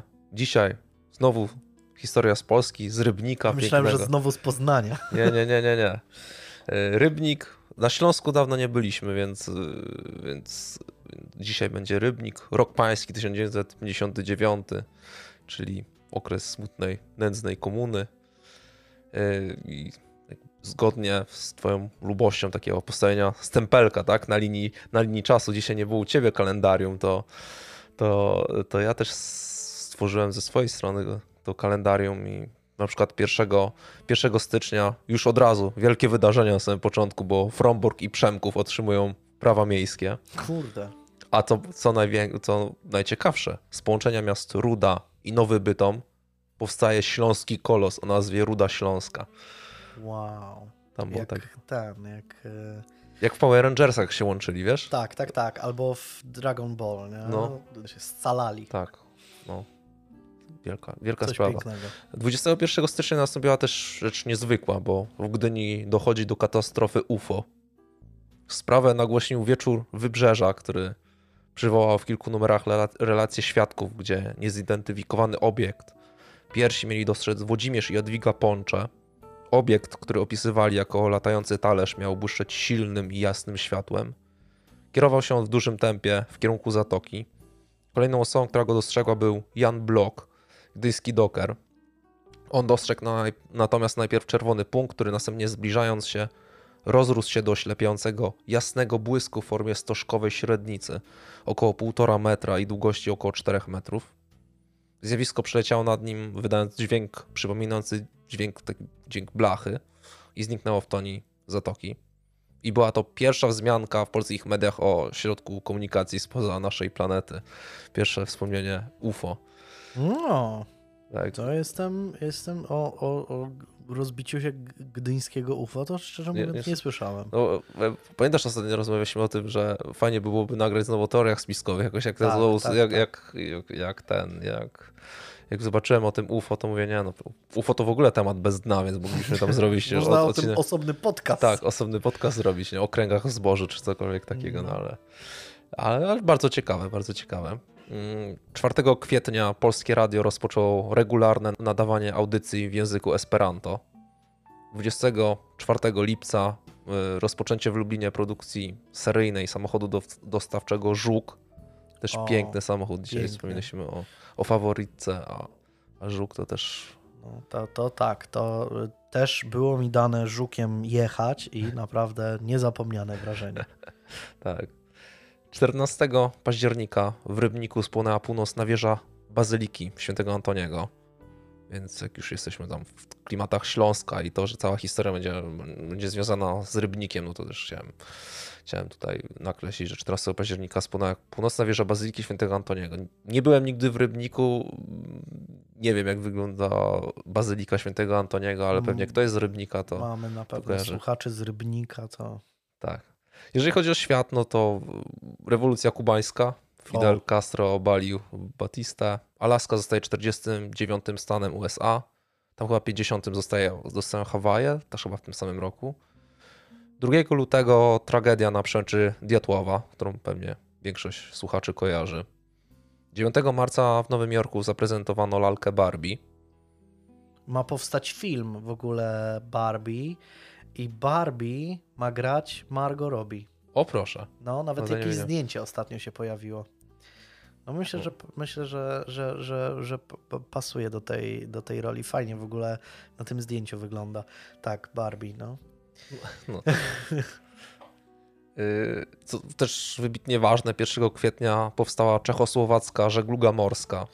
O! O! Ale to jakby idealnie oddaje to, że no, jakby polski humor ja- januszowy bardzo często opiera się na tym, że się śmieje z Czechów, że nie mają dostępu do morza. Zaczynaliśmy o tym, że byłeś w Czechach. Yy, Też byłem niedawno na Słowacji i cały czas się śmieję. Ja się śmieję, wiesz, na, na sorze ląduję po prostu, jak, jak wiesz, jakiś Czech mówi do mnie ahoj, a ja mu mówię, że przecież nie, ma, nie masz dostępu do morza, że jest tak śmieszne, że to, Co? że, że to człowiek nie jest Faktycznie. w stanie wytrzymać. nie? Faktycznie, no. No ale widzisz, 1 kwietnia 1959 roku powstała czechosłowacka żegluga morska. Jeżeli chodzi o to, kto się urodził, no to wielka trójka włoskich trenerów piłkarskich. Maurizio Sarri, Luciano Spalletti, Carlo Ancelotti. O. Właśnie to ciekawa, ciekawa rzecz, tego samego roku urodził się Myślałem, że takich będzie- genialnych. Będzie jeszcze jakiś, nie wiem, Franciszek Smuda. Ale on nie jest Włochem. Zacząłem, że trzech, trzech włoskich ten. Ale może byś mnie zaskoczył tą informacją, że jest Włochem. że jest takim, że Franciszek Smoda był takim, on, on dlatego ściągał tych farbowanych lisów do tej reprezentacji, bo on sam był farbowanym lisem, tak? Że on jest jakby na przykład Włochem i się, żeby grać w polskiej reprezentacji specjalnie, wiesz, znalazł swoje... Dlatego tak, tak dziwnie się wypowiada, tak trochę jakby nie po polsku. Czasami jak Franciszka Smudę posłuchasz, to, to, to brzmi jakby on posługiwał się trochę innym językiem.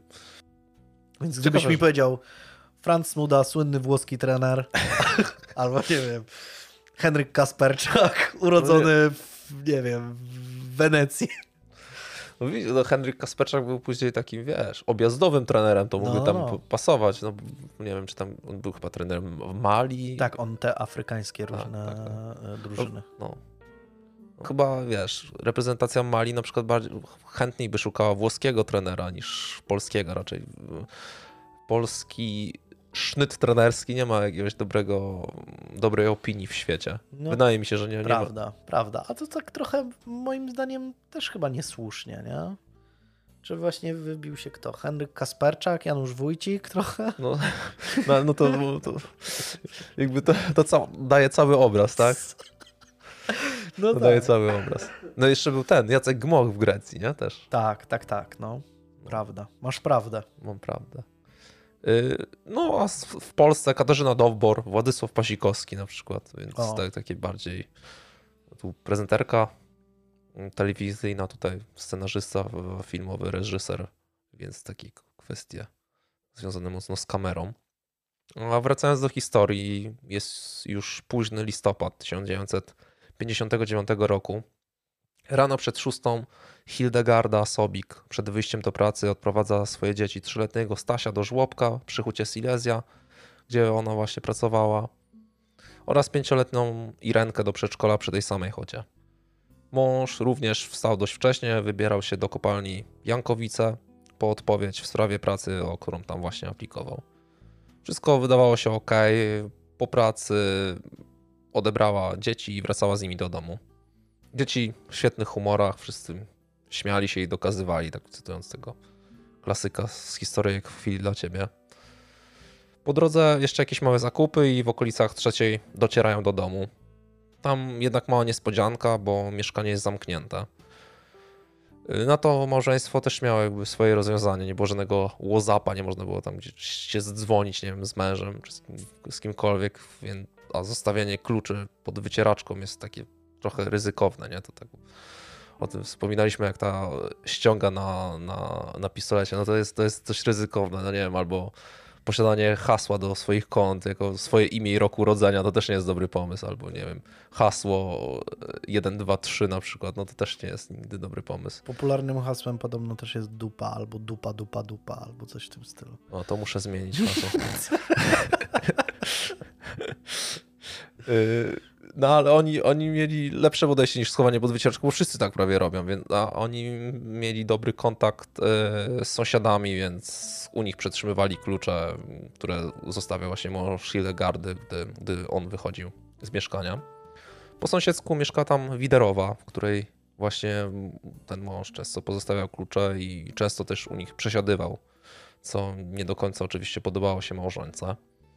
Sama Widerowa była dobrze zbudowaną, żeby nie powiedzieć pulchną blondynką koło pięćdziesiątki. Jak to mówi Krzysztof Kononowicz, owalną. Owalną. no. Przy ulicy Wolnej mieszkała od wielu lat wraz ze swoim wiele starszym mężem, który zaledwie parę dni wcześniej nieszczęśliwie odszedł z tego podołu łez, że ona została sama. Chorował zaledwie parę godzin i rozstał się z życiem, a widerowo głośno go opłakiwała i, i, i żyła w żałobie. Drzwi były, były lekko uchylone, więc Sobikowa zajrzała do środka, gdzie zauważyła leżącą na łóżku sąsiadkę, która płakała. Wyznała, że jest strasznie chora i potrzebuje pomocy. Poprosiła o to, by sąsiadka pobiegła po doktora i po jej pasierbicę Annę.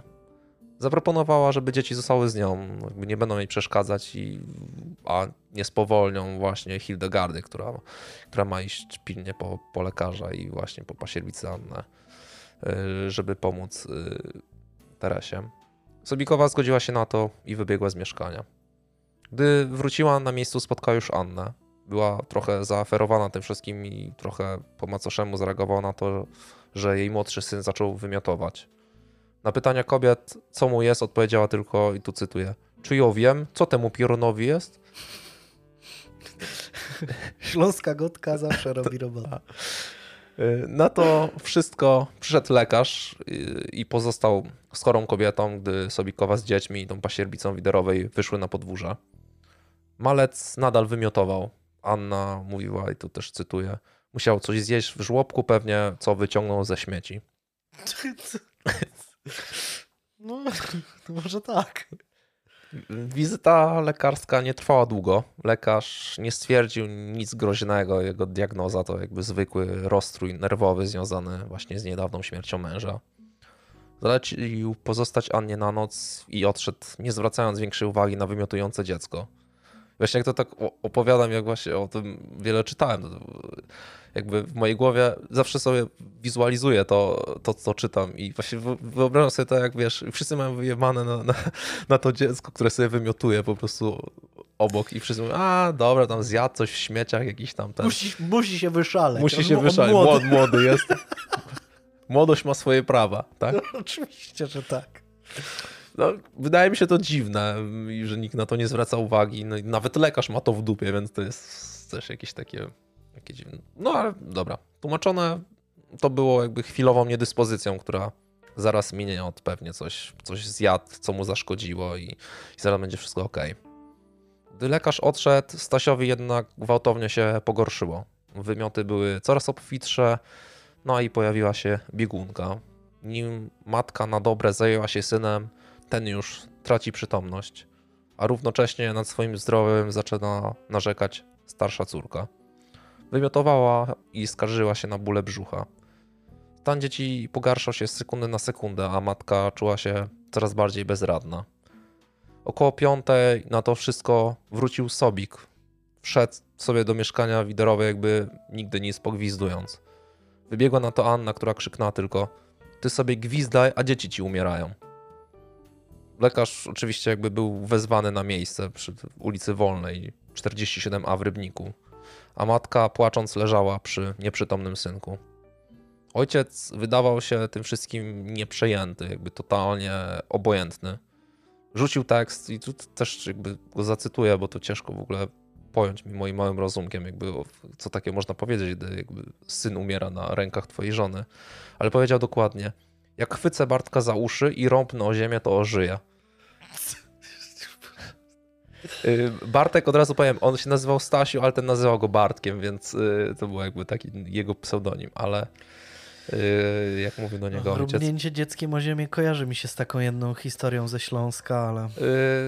Tak, jest bardzo wiele ma wspólnego. Jest jedna książka, w której obie historie są opisane, więc no. wiem, wiem do, czego, do czego pijesz. Cały ten czas, gdy oczekiwano lekarza, był on cały czas bardzo obojętny. Przekomarzał się z żoną, zachowywał się jakby totalnie, nie zdawał sobie sprawy z powagi sytuacji, jakby czekał, aby ktoś ktoś powiedział z boku, nie wiem, it's a prank, bro, wiesz, że, że wszyscy nagle wyskoczy, ktoś wyskoczy z tortu, nie? A on tak sobie chodził obojętnie, jakby rzeczywiście to, co, to, co widział na, na własne oczy, było totalnie gdzieś, gdzieś obok. No ale wtedy jeszcze pranki jakby nie były tak popularne i, i wszystko działo się na serio. Przed przyjściem lekarza niestety mały Staś zmarł. Doktor zrobił jasnowłosemu chłopcu zastrzyk do serca, ale to nie przyniosło skutku i musiał zająć się dziewczynką, stwierdzając już tylko zgon maluszka. Pomoc dziewczynce też była trudna, szczególnie, że próbował wyciągnąć od domowników, co się stało, jakby co jadła, coś, co mogło tak go naprowadzić na przyczynę takiego stanu. Okazało się, że nic dziwnego przed przyjściem do domu się nie wydarzyło. Chłopiec był w żłobku, dziewczynka w przedszkolu. Po drodze wraz z mamą kupili jakieś cukierki, jabłka, ale ciężko uwierzyć, że te produkty ze sklepu mogły im tak mocno zaszkodzić. Ojciec w tej całej sytuacji, jak wspominałem, zdawał się reagować zupełnie odwrotnie do reszty osób, które były w łatwej do przewidzenia panice. On natomiast był spokojny, obojętny.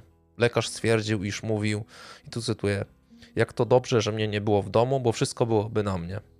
I, I mówił to jakby z jakby takim szelmowskim malowanym uśmiechem na twarzy. Przypominam, że jego syn już nie żyje. Nie, już jego syn już nie żyje, tak. Więc y, jest to dość absurdalna sytuacja. No faktycznie, fart. Fart! No, no ale wiesz, te, też dość dziwne i ciężko byłoby nie zwrócić jakby uwagi na takie zachowanie, nie? Ze strony lekarza, tak? No bo jeszcze służb, służb na miejscu nie ma, tak? No muszę ci powiedzieć, że mam pewne podejrzenia co do osoby, która jest odpowiedzialna za cały ten ambaras. A kurde. No, niezły z ciebie Sherlock. Lekarz w końcu zabrał dziewczynkę do swojego samochodu i przewiózł do szpitala, a w głowie już miał właśnie zawiadomienie do prokuratury o tym nieszczęśliwym wypadku i dziwnym zachowaniu ojca. Prokurator dowiedział się dość wcześnie, jak przybył na miejsce, jego oczom ukazał się obrazek szlochającej matki nad już nieżywym dzieckiem oraz dość podejrzanie pogodny ojciec. On cały czas tylko powtarza, że, że dobrze, iż go nie było na miejscu, bo wszystko byłoby na niego. Na miejscu w ogóle też jak były te wszystkie służby, potem doszło do, do dość sporej kłótni, bo, bo ten cynicznie w całej tej sytuacji zażądał, aby żona poszła mu po papierosy. Gdy ktoś zapytał się go, czy w ogóle jest, wiesz, czy w ogóle jesteś poważny gościu, po, po jakie fajki w tej sytuacji, to on, on powiedział tylko, kiedy mi się chce palić. usłyszał, no wiadomo, usłyszał kilka cierpkich słów, ale też nie był dłużny, też tam odpowiadał, więc też odpyskowywał, więc drama na wolnej trwała w najlepsze, do, dopóki nie przerwał jej jeden z milicjantów.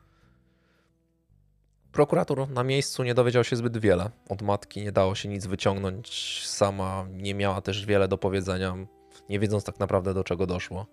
Ojczulek był dużo bardziej rozmowny, ale skupiał się na rzeczach totalnie niezwiązanych bezpośrednio ze sprawą śmierci syna. Mówił, jak to ciężko o pracę, jak go tam pogonili w kopalni Jankowiec. Że, że się wieża w bazylice paliła. Tak. tam y, żalił się, że sąsiedzi hodują, hodują gęsi, a to powoduje nieznośny smród i brud.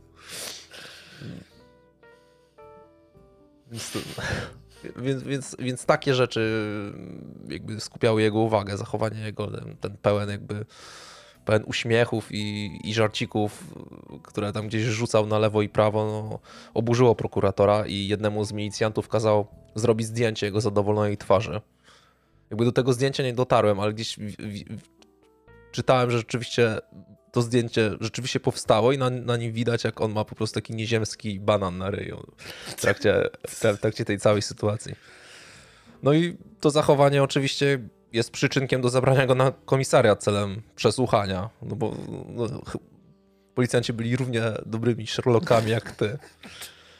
Ten, ten jakby humoru cały czas nie traci. Wsiadając do samochodu rzucił tylko jedziemy limuzyną jak na wesele.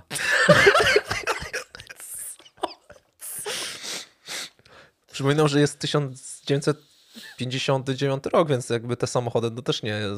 Rolls-Royce to nie był żaden pewnie w, w polskiej policji. Ale tak, no, no dość, dość dziwne. Jeżeli chodzi o samą sprawę, to więcej ciekawostek rzuciła sąsiadka, która bezpośrednio zeznała, iż przypuszcza, że dzieci celowo otruło któreś z rodziców. Cytując, często słyszałem, jak Sobikowa mówiła, że jakby się pozbyła dzieci, to poszłaby do swoich rodziców, zostawiając męża. Oczywiście jakby ten obraz rodziny, który ona przedstawiła, nie był utkany różami. Tam częste awantury, bicie żony, znęcanie się od typowo przemocowa rodzina, w której dwoje małych dzieci stanowi kolejną życiową przeszkodę. Sam aresztowany Stanisław Sobik w trakcie zatrzymania miał 32 lata. Pochodził z Rybnika, narodzony jako syn spawacza z huty Silesia, który bardzo lubował się w alkoholowych trunkach i, i biciu własnego potomstwa. Matka umysłowo chora zmarła w szpitalu dla psychicznie chorych w Rybniku. Relacja z rodzicami, chociaż traktowana przez Stanisława jako w miarę normalna z dzisiejszej, no i w ogóle z jakiejkolwiek perspektywy na taką zupełnie nie wygląda. Matka biła go pasem i w atakach szału raniła nożem, dotkliwie kalecząc. Ojciec wyżywał się na młodym Stanisławie, podnosząc go za uszy jak królika. Ten nie miał mu jednak tego za złe, bo gdy dorósł, to mógł z ojcem na wódeczkę zawsze skoczyć, więc, więc zostały mu te wszystkie winy wybaczone. Pracował w wielu miejscach. Mm, jakby nie będę ich tu przytaczać, bo będzie, nie wiem, nudne jak historia o Zodiaku na przykład. Ale puenta jest taka, że jakby nigdzie nie, nigdzie nie był w stanie zagrzać miejsca. Y, no, wiesz, jedyne, jedyne hobby, jakie miał, to na poważnie podejście do, do, do wyrażenia, że człowiek nie wielbłąd, nie? Pić musi, czyli jedyne hobby to, to, to było wódeczka i spoglądanie na, na dno kieliszka. Przyszłą żonę poznał w wieku 26 lat. Y, początkowo wszystko między nimi układało się ok. Pomagał jej jak mógł, chociaż z uwagi na te swoje problemy alkoholowe był cały czas na jej utrzymaniu. Sam wspominał o tym, że na dzieciach mu nie zależało, a gdy narodziła się córka, to powiedział, i tu powiedział to wzdychając, cytuję, no trzeba było ją przyjąć. Opinia środowiskowa nie zostawiała też na nim suchej nitki od taki książkowy pijak i chuligan. Najciekawsza jednak rzecz w tym raporcie to jedno krótkie zdanie. Mężczyzna na utrzymaniu kobiet, żon i kochanki. A tą kochanką była wspomniana już dzisiaj Teresa Widerowa. Też bardzo ciekawa postać. Miała ciężkie dzieciństwo, szczególnie gdy spojrzy się na to, iż miała 11 rodzeństwa, z którego przeżył tylko brat. Czyli tak bida, bida i jeszcze raz bida. Jakby tak można tylko określić to, to jej dzieciństwo. Gdy już podrosła, podjęła pracę w hucie Silesia. Mając 17 lat prowadziła już dość bujne życie erotyczne, obracając się wśród ludzi śląskiego półświadka, dorabiając sobie jako prostytutka. Postanowiła sobie upolować męża i kandydata znalazła właśnie w hucie. 25 lat starszy od niej gościu, mający córki w jej wieku. Miłość nie wybiera, więc wyszła za niego i zaczęła opiekować się najmłodszymi jego dziećmi. Z tej opieki zapamiętają one tylko bicie i głodzenie. Zabierała cały hajs dla siebie, kradnąc nawet ten zarobiony przez dzieci, gdy już one oficjalnie mogły się gdzieś zatrudnić. Nie troszczyła się o dom, nie, nie troszczyła się o męża, nie troszczyła się o nic i o nikogo. Oddawała się oczywiście cały czas swojej pasji i była rejestrowaną prostytutką. Dziewięć miesięcy spędziła w więzieniu za kradzież pieniędzy i zegarka klienta, a ten mały wypadek, incydencik zdarzył się już w pierwszym roku jej małżeństwa, gdy miała 23 lata. Słychać było plotki na mieście, że była członkiem bandy rabunkowej siwców, grasujących wówczas na Śląsku i brała udział w napadach z bronią w ręku. Oczywiście od alkoholu też nie stroniła, często do pracy przychodziła pijana. Gdy już przestała pracować, wykorzystywała to, że męża nie ma. Ten był albo w pracy, albo na rybach. I wtedy wykorzystując tą, tą nieobecność, yy, zapraszała do siebie młodych mężczyzn sąsiedzi wszystko widzieli, już widzieli jaka jest sytuacja, no tylko ten, ten bidny mąż nie wiedział oczywiście. Nigdy się tak naprawdę pewnie nie dowiedział. Gdy nadeszły jego 75. urodziny, postanowił wyprawić niezłą imprezę. Kupili sporo wina i zaprosili znajomych oraz sąsiadów, w tym właśnie po sąsiedzku Stanisława Sobika. Impreza w lipcu 1959 roku udała się znakomicie. Jednak z czasem okazała się ważnym punktem startowym do następnych wydarzeń. 10 listopada do Edwarda przyszedł ziomeczek od wspólnego łowienia, czyli taki partner w, w tym hobby. Zjawił się u niego z winem. Widera wolał wódeczkę i mówił, że wino mu szkodzi, no ale przecież wiadomo, nie zmarnuje się. Winko Wino szkodzi, ten jak to Wiesław Szywka Ten kolor. kolor ten kolor, zejść, ten, ten kolor. Najgorszy jest ten kolor. A no. wódka jest czysta. Nie bez powodu. No to, to tak. Rzeczywiście. No chyba, że masz białe wino, no ale no białe, no to ono też ale jest białe... jedno, ma, ma taki... No nie. Nie. Nie. Człowiek tym, ten, zaszkodzi mu ten kolor zawsze. No. Ja wiem, to tak mówił. Ja, ja, ja mu ufam. On rzeczywiście on był specjalistą. Ja też. Świeć panie. Świeć Panie nad jego duszą, tak. Winko pili wszyscy. Mm, stawił się też później na miejscu sąsiad Sobik, który jakoś coraz częściej pojawiał się u nich w progach. No i melanż ruszył z kopyta. Tak mocno ruszył, że Widera legł na łóżku i zaczął wymiotować. Twarz miał pełną bólu, skarżył się na silne bóle brzucha, miał biegunkę i ogólnie wszystko go bolało, a z każdą kolejną sekundą było coraz gorzej. Jego żona wpadła w histerię, z czasem prosząc sąsiadkę Hildegardę Sobik, aby ta zadzwoniła po księdza. Ta oczywiście zapytała, czy wiesz co, no może, może lepiej po lekarza. Na co krótko odpowiedziała tylko Teresa, nie, nie trzeba. Może Teresy tak mają po prostu. gdy, gdy ksiądz przyszedł na miejsce, zaczęli się wspólnie modlić, y, a ten dał mu ostatnie namaszczenie. Lekarza w końcu wezwały dzieci i na pytanie, co mu zaszkodziło, wszyscy, jak jeden mąż, odpowiedzieli, że wino. No bo zawsze mu ono nie służyło, no bo ten kolor, wiadomo. Y, co próbował tak naprawdę lekarz zrobić i tak spełzło na niczym. Wider był coraz słabszy. Mm, chory, zmarł wieczorem. Pogrzeb odbył się po trzech dniach na cmentarzu, a wdowa w trakcie szału, rozpaczy, już w trakcie, w trakcie pochówku, okazywała cały czas chęć jakby wskoczenia do grobu za składaną do ziemi trumną, że aż w takim była, wiesz, w takiej w takiej rozpaczy, w takiej rozpaczy tak, w takiej żałobie, że chciała wskoczyć po prostu e, za, za trumną do, do ziemi. Przechodząc już te parę, parę dni do przodu, e, kilkanaście godzin po tragedii w domu Sobików, na szczerość wzięło w końcu Stanisława, którego pobyt w areszcie skruszył do wyznania i opowiedzenia ciekawej historii.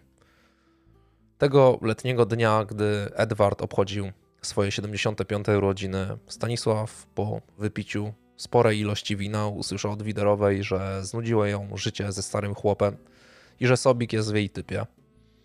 Nie potrzeba było wiele, aby z tego krótkiego wyznania zadziało się buzi-buzi i dużo więcej. Do tej pory znali się, lubili się, często razem pili, spędzali czas, jednak nie były to aż tak bliskie więzy. I to był właśnie dzień, w którym zostali kochankami. Kobieta miała śmiałe plany, chciała się ze Stanisławem oficjalnie związać i z nim żyć. Na przeszkodzie stali jednak jej mąż, żona Sobika i ich dzieci. To, na jaki pomysł wpadła, wydaje się teraz wyjątkowo proste i jakby teraz nie trzeba to już w ogóle być Sherlockiem Holmesem, aby przewidzieć, że postanowiła skorzystać z trucizny. O całym planie powiedziała nowemu kochankowi. Wielokrotnie słyszała od Hildegardy, że ta, gdyby nie dzieci, to odeszłaby od męża, więc jej przyszła morderczyni postanowiła darować życie. Stanisław nie brał bezpośredniego udziału w tym zbrodniczym planie, ale tutaj jakby wiadomo, wystarcza ta bezczynność i obojętność, tak? Poza tym jest kwestia tego, że to są jego zeznania cały czas, więc no, oczywiście próbował jakby swoją winę od siebie odrzucić jak najdalej. Stanisław wiele starszej kobiecie widział anioła. Ta była wobec niego czuła w opozycji do pożycia z żoną. A do tego częstowała go wódką, czego szanowna małżonka nie robiła nigdy. To jest jakby dużym plusem. Po tajemniczej śmierci Widera Teresa zaczęła kierować swoją nienawiść i przy okazji Stanisława właśnie na jego dzieci. W trakcie popijawek wielokrotnie mówiła mu, że nie są to jego dzieci i opowiadała o wielu romansach Sobikowej. Ten cały proceder spowodował, że Stanisław przestał lubić żonę, a i coraz bardziej niechętnie spoglądał na dzieci. Dlatego nie wyraził sprzeciwu, gdy Teresa powiedziała mu, że chce otruć małego Stasia i rękę, aby mogli już być na zawsze razem.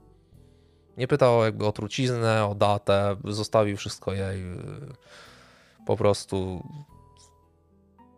był bezczynny, tak, i, i obojętny. No co, co, co ma się wydarzyć, to ma, to, to ma się wydarzyć.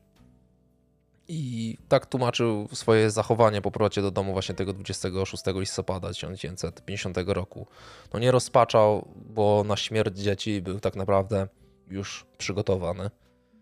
Przebieg wydarzeń podany przez mężczyznę wydawał się pomniejszać jego winę, jakby to odciąć linę współsprawstwa, a pokazać się w świetle po prostu, nie wiem, biernego, ale niezwiązanego bezpośrednio ze śmiercią syna. Te znania jednak oczywiście podsunęły organom osobę, którą, której trzeba się baczniej przyjrzeć.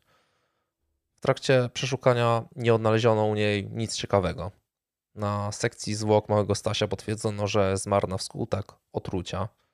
Podobnie stary Edward, którego ekshumowano i potwierdzono, iż zmarł na skutek środka chemicznego, który był również przyczyną śmierci małego Stanisława Sobika. Teresa w całości wyparła się swojego udziału w zbrodniach, zrzucając wszystko na Sobików. Jej wyjaśnienia były bardzo chaotyczne. Mówiła, iż Edwarda zabił Sobik z uwagi na mieszkanie, ponieważ oni mieli lepsze od, właśnie od mieszkania sąsiadujących Sobików i teraz próbują ją wrobić, aby je właśnie zdobyć. Widorowa powiedziała też, iż dzieci otruła Sobikowa, y, do czego miała jej się przyznać następnego dnia. Sobikowa miała jej powiedzieć, że rano dała dzieciom posypany trucizną chleb, a potem cukierki maczane w białym proszku. No dość, na dość proste pytanie, tak, które się samo nasuwa, dlaczego tego nie powiedziała od razu podczas pierwszego przesłuchania, no bo już miała wtedy takie informacje. Odpowiedziała tylko, że po prostu zapomniała. Wyleciało z głowy. No, tak. Po prostu, no. No nie, moim zdaniem dziwna linia obrony, ale, ale kto, tam, kto tam co lubi. No ale zainteresowanie e, służb wzbudził ten biały proszek, o którym wspomniała. Okazało się bowiem, iż wszystkie trzy ofiary otruto fluorokrzemianem sodu, nazywanym ówcześnie florianką. Był to jakiś taki środek chemiczny związany gdzieś tam z hutą, e, stosowany gdzieś do otrzymywania szkła, ale on też był jednym ze składników e, trutek na szczury i na różne inne tam szkodniki. Także pracując w hucie dostęp do takich miał Edward Widera, o czym wiedziała jego rodzina, bo, bo przynosił je do domu w celu tępienia wszelkiego robactwa. W trakcie przesłuchań na oddziale pediatrycznym trwała walka o życie pięcioletniej Irenki Sobik. Późną nocą lekarze upewnili się, że dziecko będzie żyło. Prokurator wydał od razu polecenie, jakby żeby nikt, nikogo nie dopuszczać do niej spoza personelu szpitala. A na drugi dzień, gdy dziecko czuło się już lepiej, przesłuchano je i, i te zeznania definitywnie wkopały Teresę. Powiedziała o tym, że gdy mama wyszła z mieszkania, Widerowa magicznie ozdrowiała i przygotowała im jedzenie, coś w stylu jakiegoś takiego kogla-mogla i dała im też herbatę do popicia. Zjadły, ale nie chciały wypić herbaty, bo była bardzo gorzka i, i cierpka. A właśnie taki smak ma fluorokrzemian, który jest pozbawiony zapachu, no ale jednak ten smak cały czas ma, a śmiertelna dawka wynosi około 5 do 10 gram.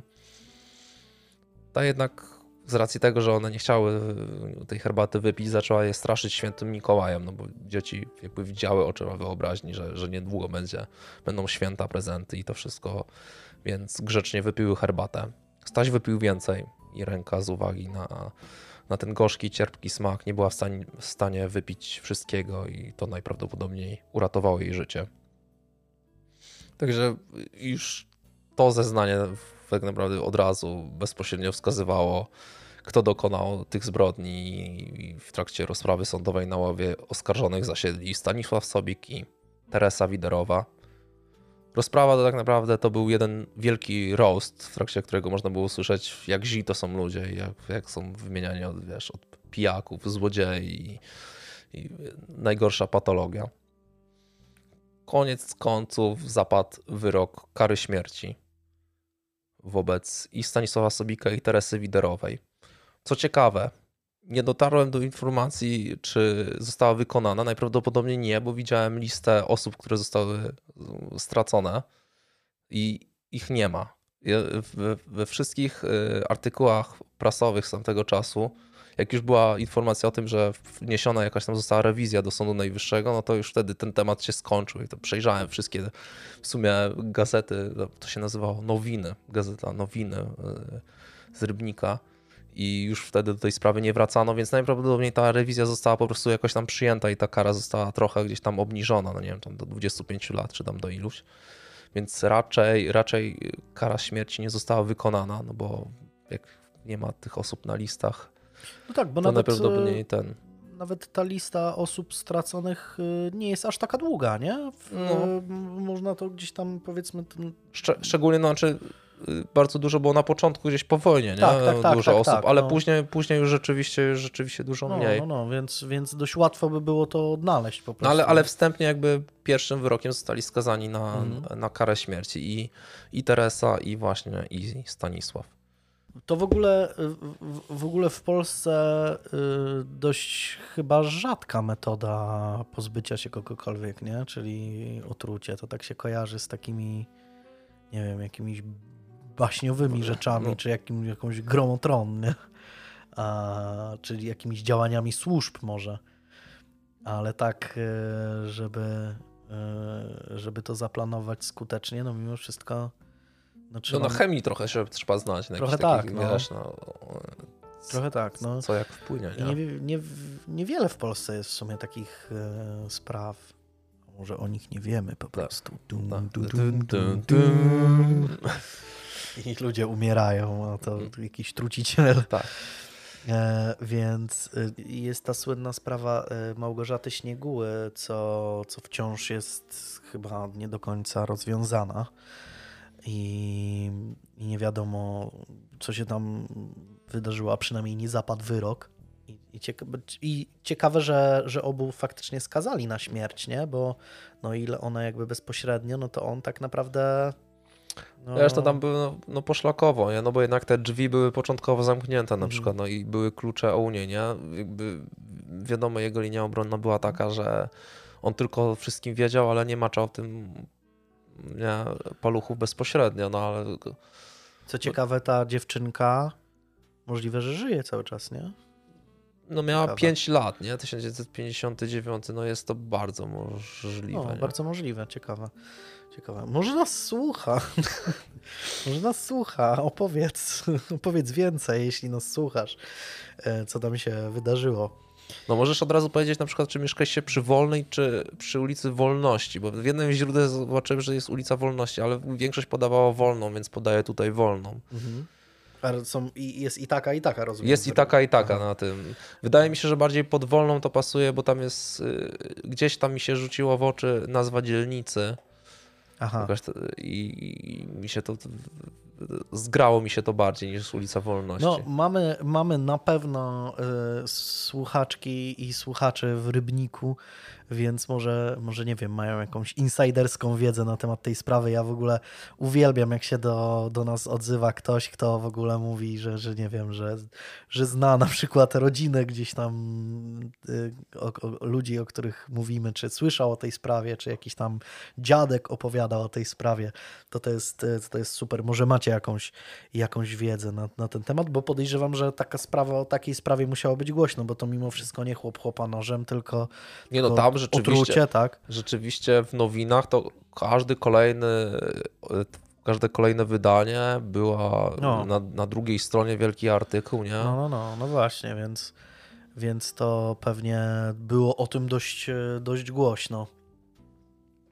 Zdjęcia jakieś są? Nie, nie ma nic. Tak, widzisz, no kurde, zawsze muszę zadać to pytanie. No to znowu... No chyba, że możesz, wiesz, możesz sobie, nie wiem, do miniaturki wstawić zdjęcie, nie wiem, z z czasopisma czy coś, chociaż wiesz, z samym tytułem, Aha. czy cokolwiek no, takiego. Y, no chociaż ty tam, ty masz no, dobre pomysły, Zobaczymy. więc Zobaczymy. za ty, za, no, w następnym odcinku na pewno będą, bo już, już te, to jest odcinek, znaczy rzecz, którą chcę nagrać tak naprawdę od samego początku, jak zaczęliśmy, jak zaczęliśmy no długo nagrywać. czekałeś z realizacją długo, tak, długo, bardzo długo czekałem, ale wiesz, są takie sprawy, które, które nie chcesz, to, nie chcesz tego zrobić trochę po łebkach i cały czas coś, coś nowego ci tam gdzieś, wiesz, coś, coś nowego doczytujesz, coś, mm. coś nowego doczytujesz, coś, jakiś nowy, nie wiem, coś nową rzecz obejrzysz, coś tam, coś tam, nie? No pewnie, pewnie jakbyś się nie zawziął, to pewnie tego Zodiaka też byś za, za 15 lat zrobił. To teraz czekam na twoje opus magnum, nie, żeby nie, nie, później ale, hejtować, ale, tak jak ty Zodiaka. Ale, ale nie, to będzie i tak jednoodcinkowa na pewno e, Łe. historia. To nie, ja, ja Biesman mnie nauczył tego, że ja nie chcę jechać, e, nie chcę robić długich odcinków, mm. aż tak, nie chcę się aż wiesz, wciągnąć w sprawę i do, tam na przykład skracałem bardzo mocno i bardzo się z tego cieszę. Mm. Bo jakbym to rozdrapywał, to tam bym też trzy odcinki tylko nad tym pracował. A tak jest przyjemnie. Trzeba znaleźć złoty środek.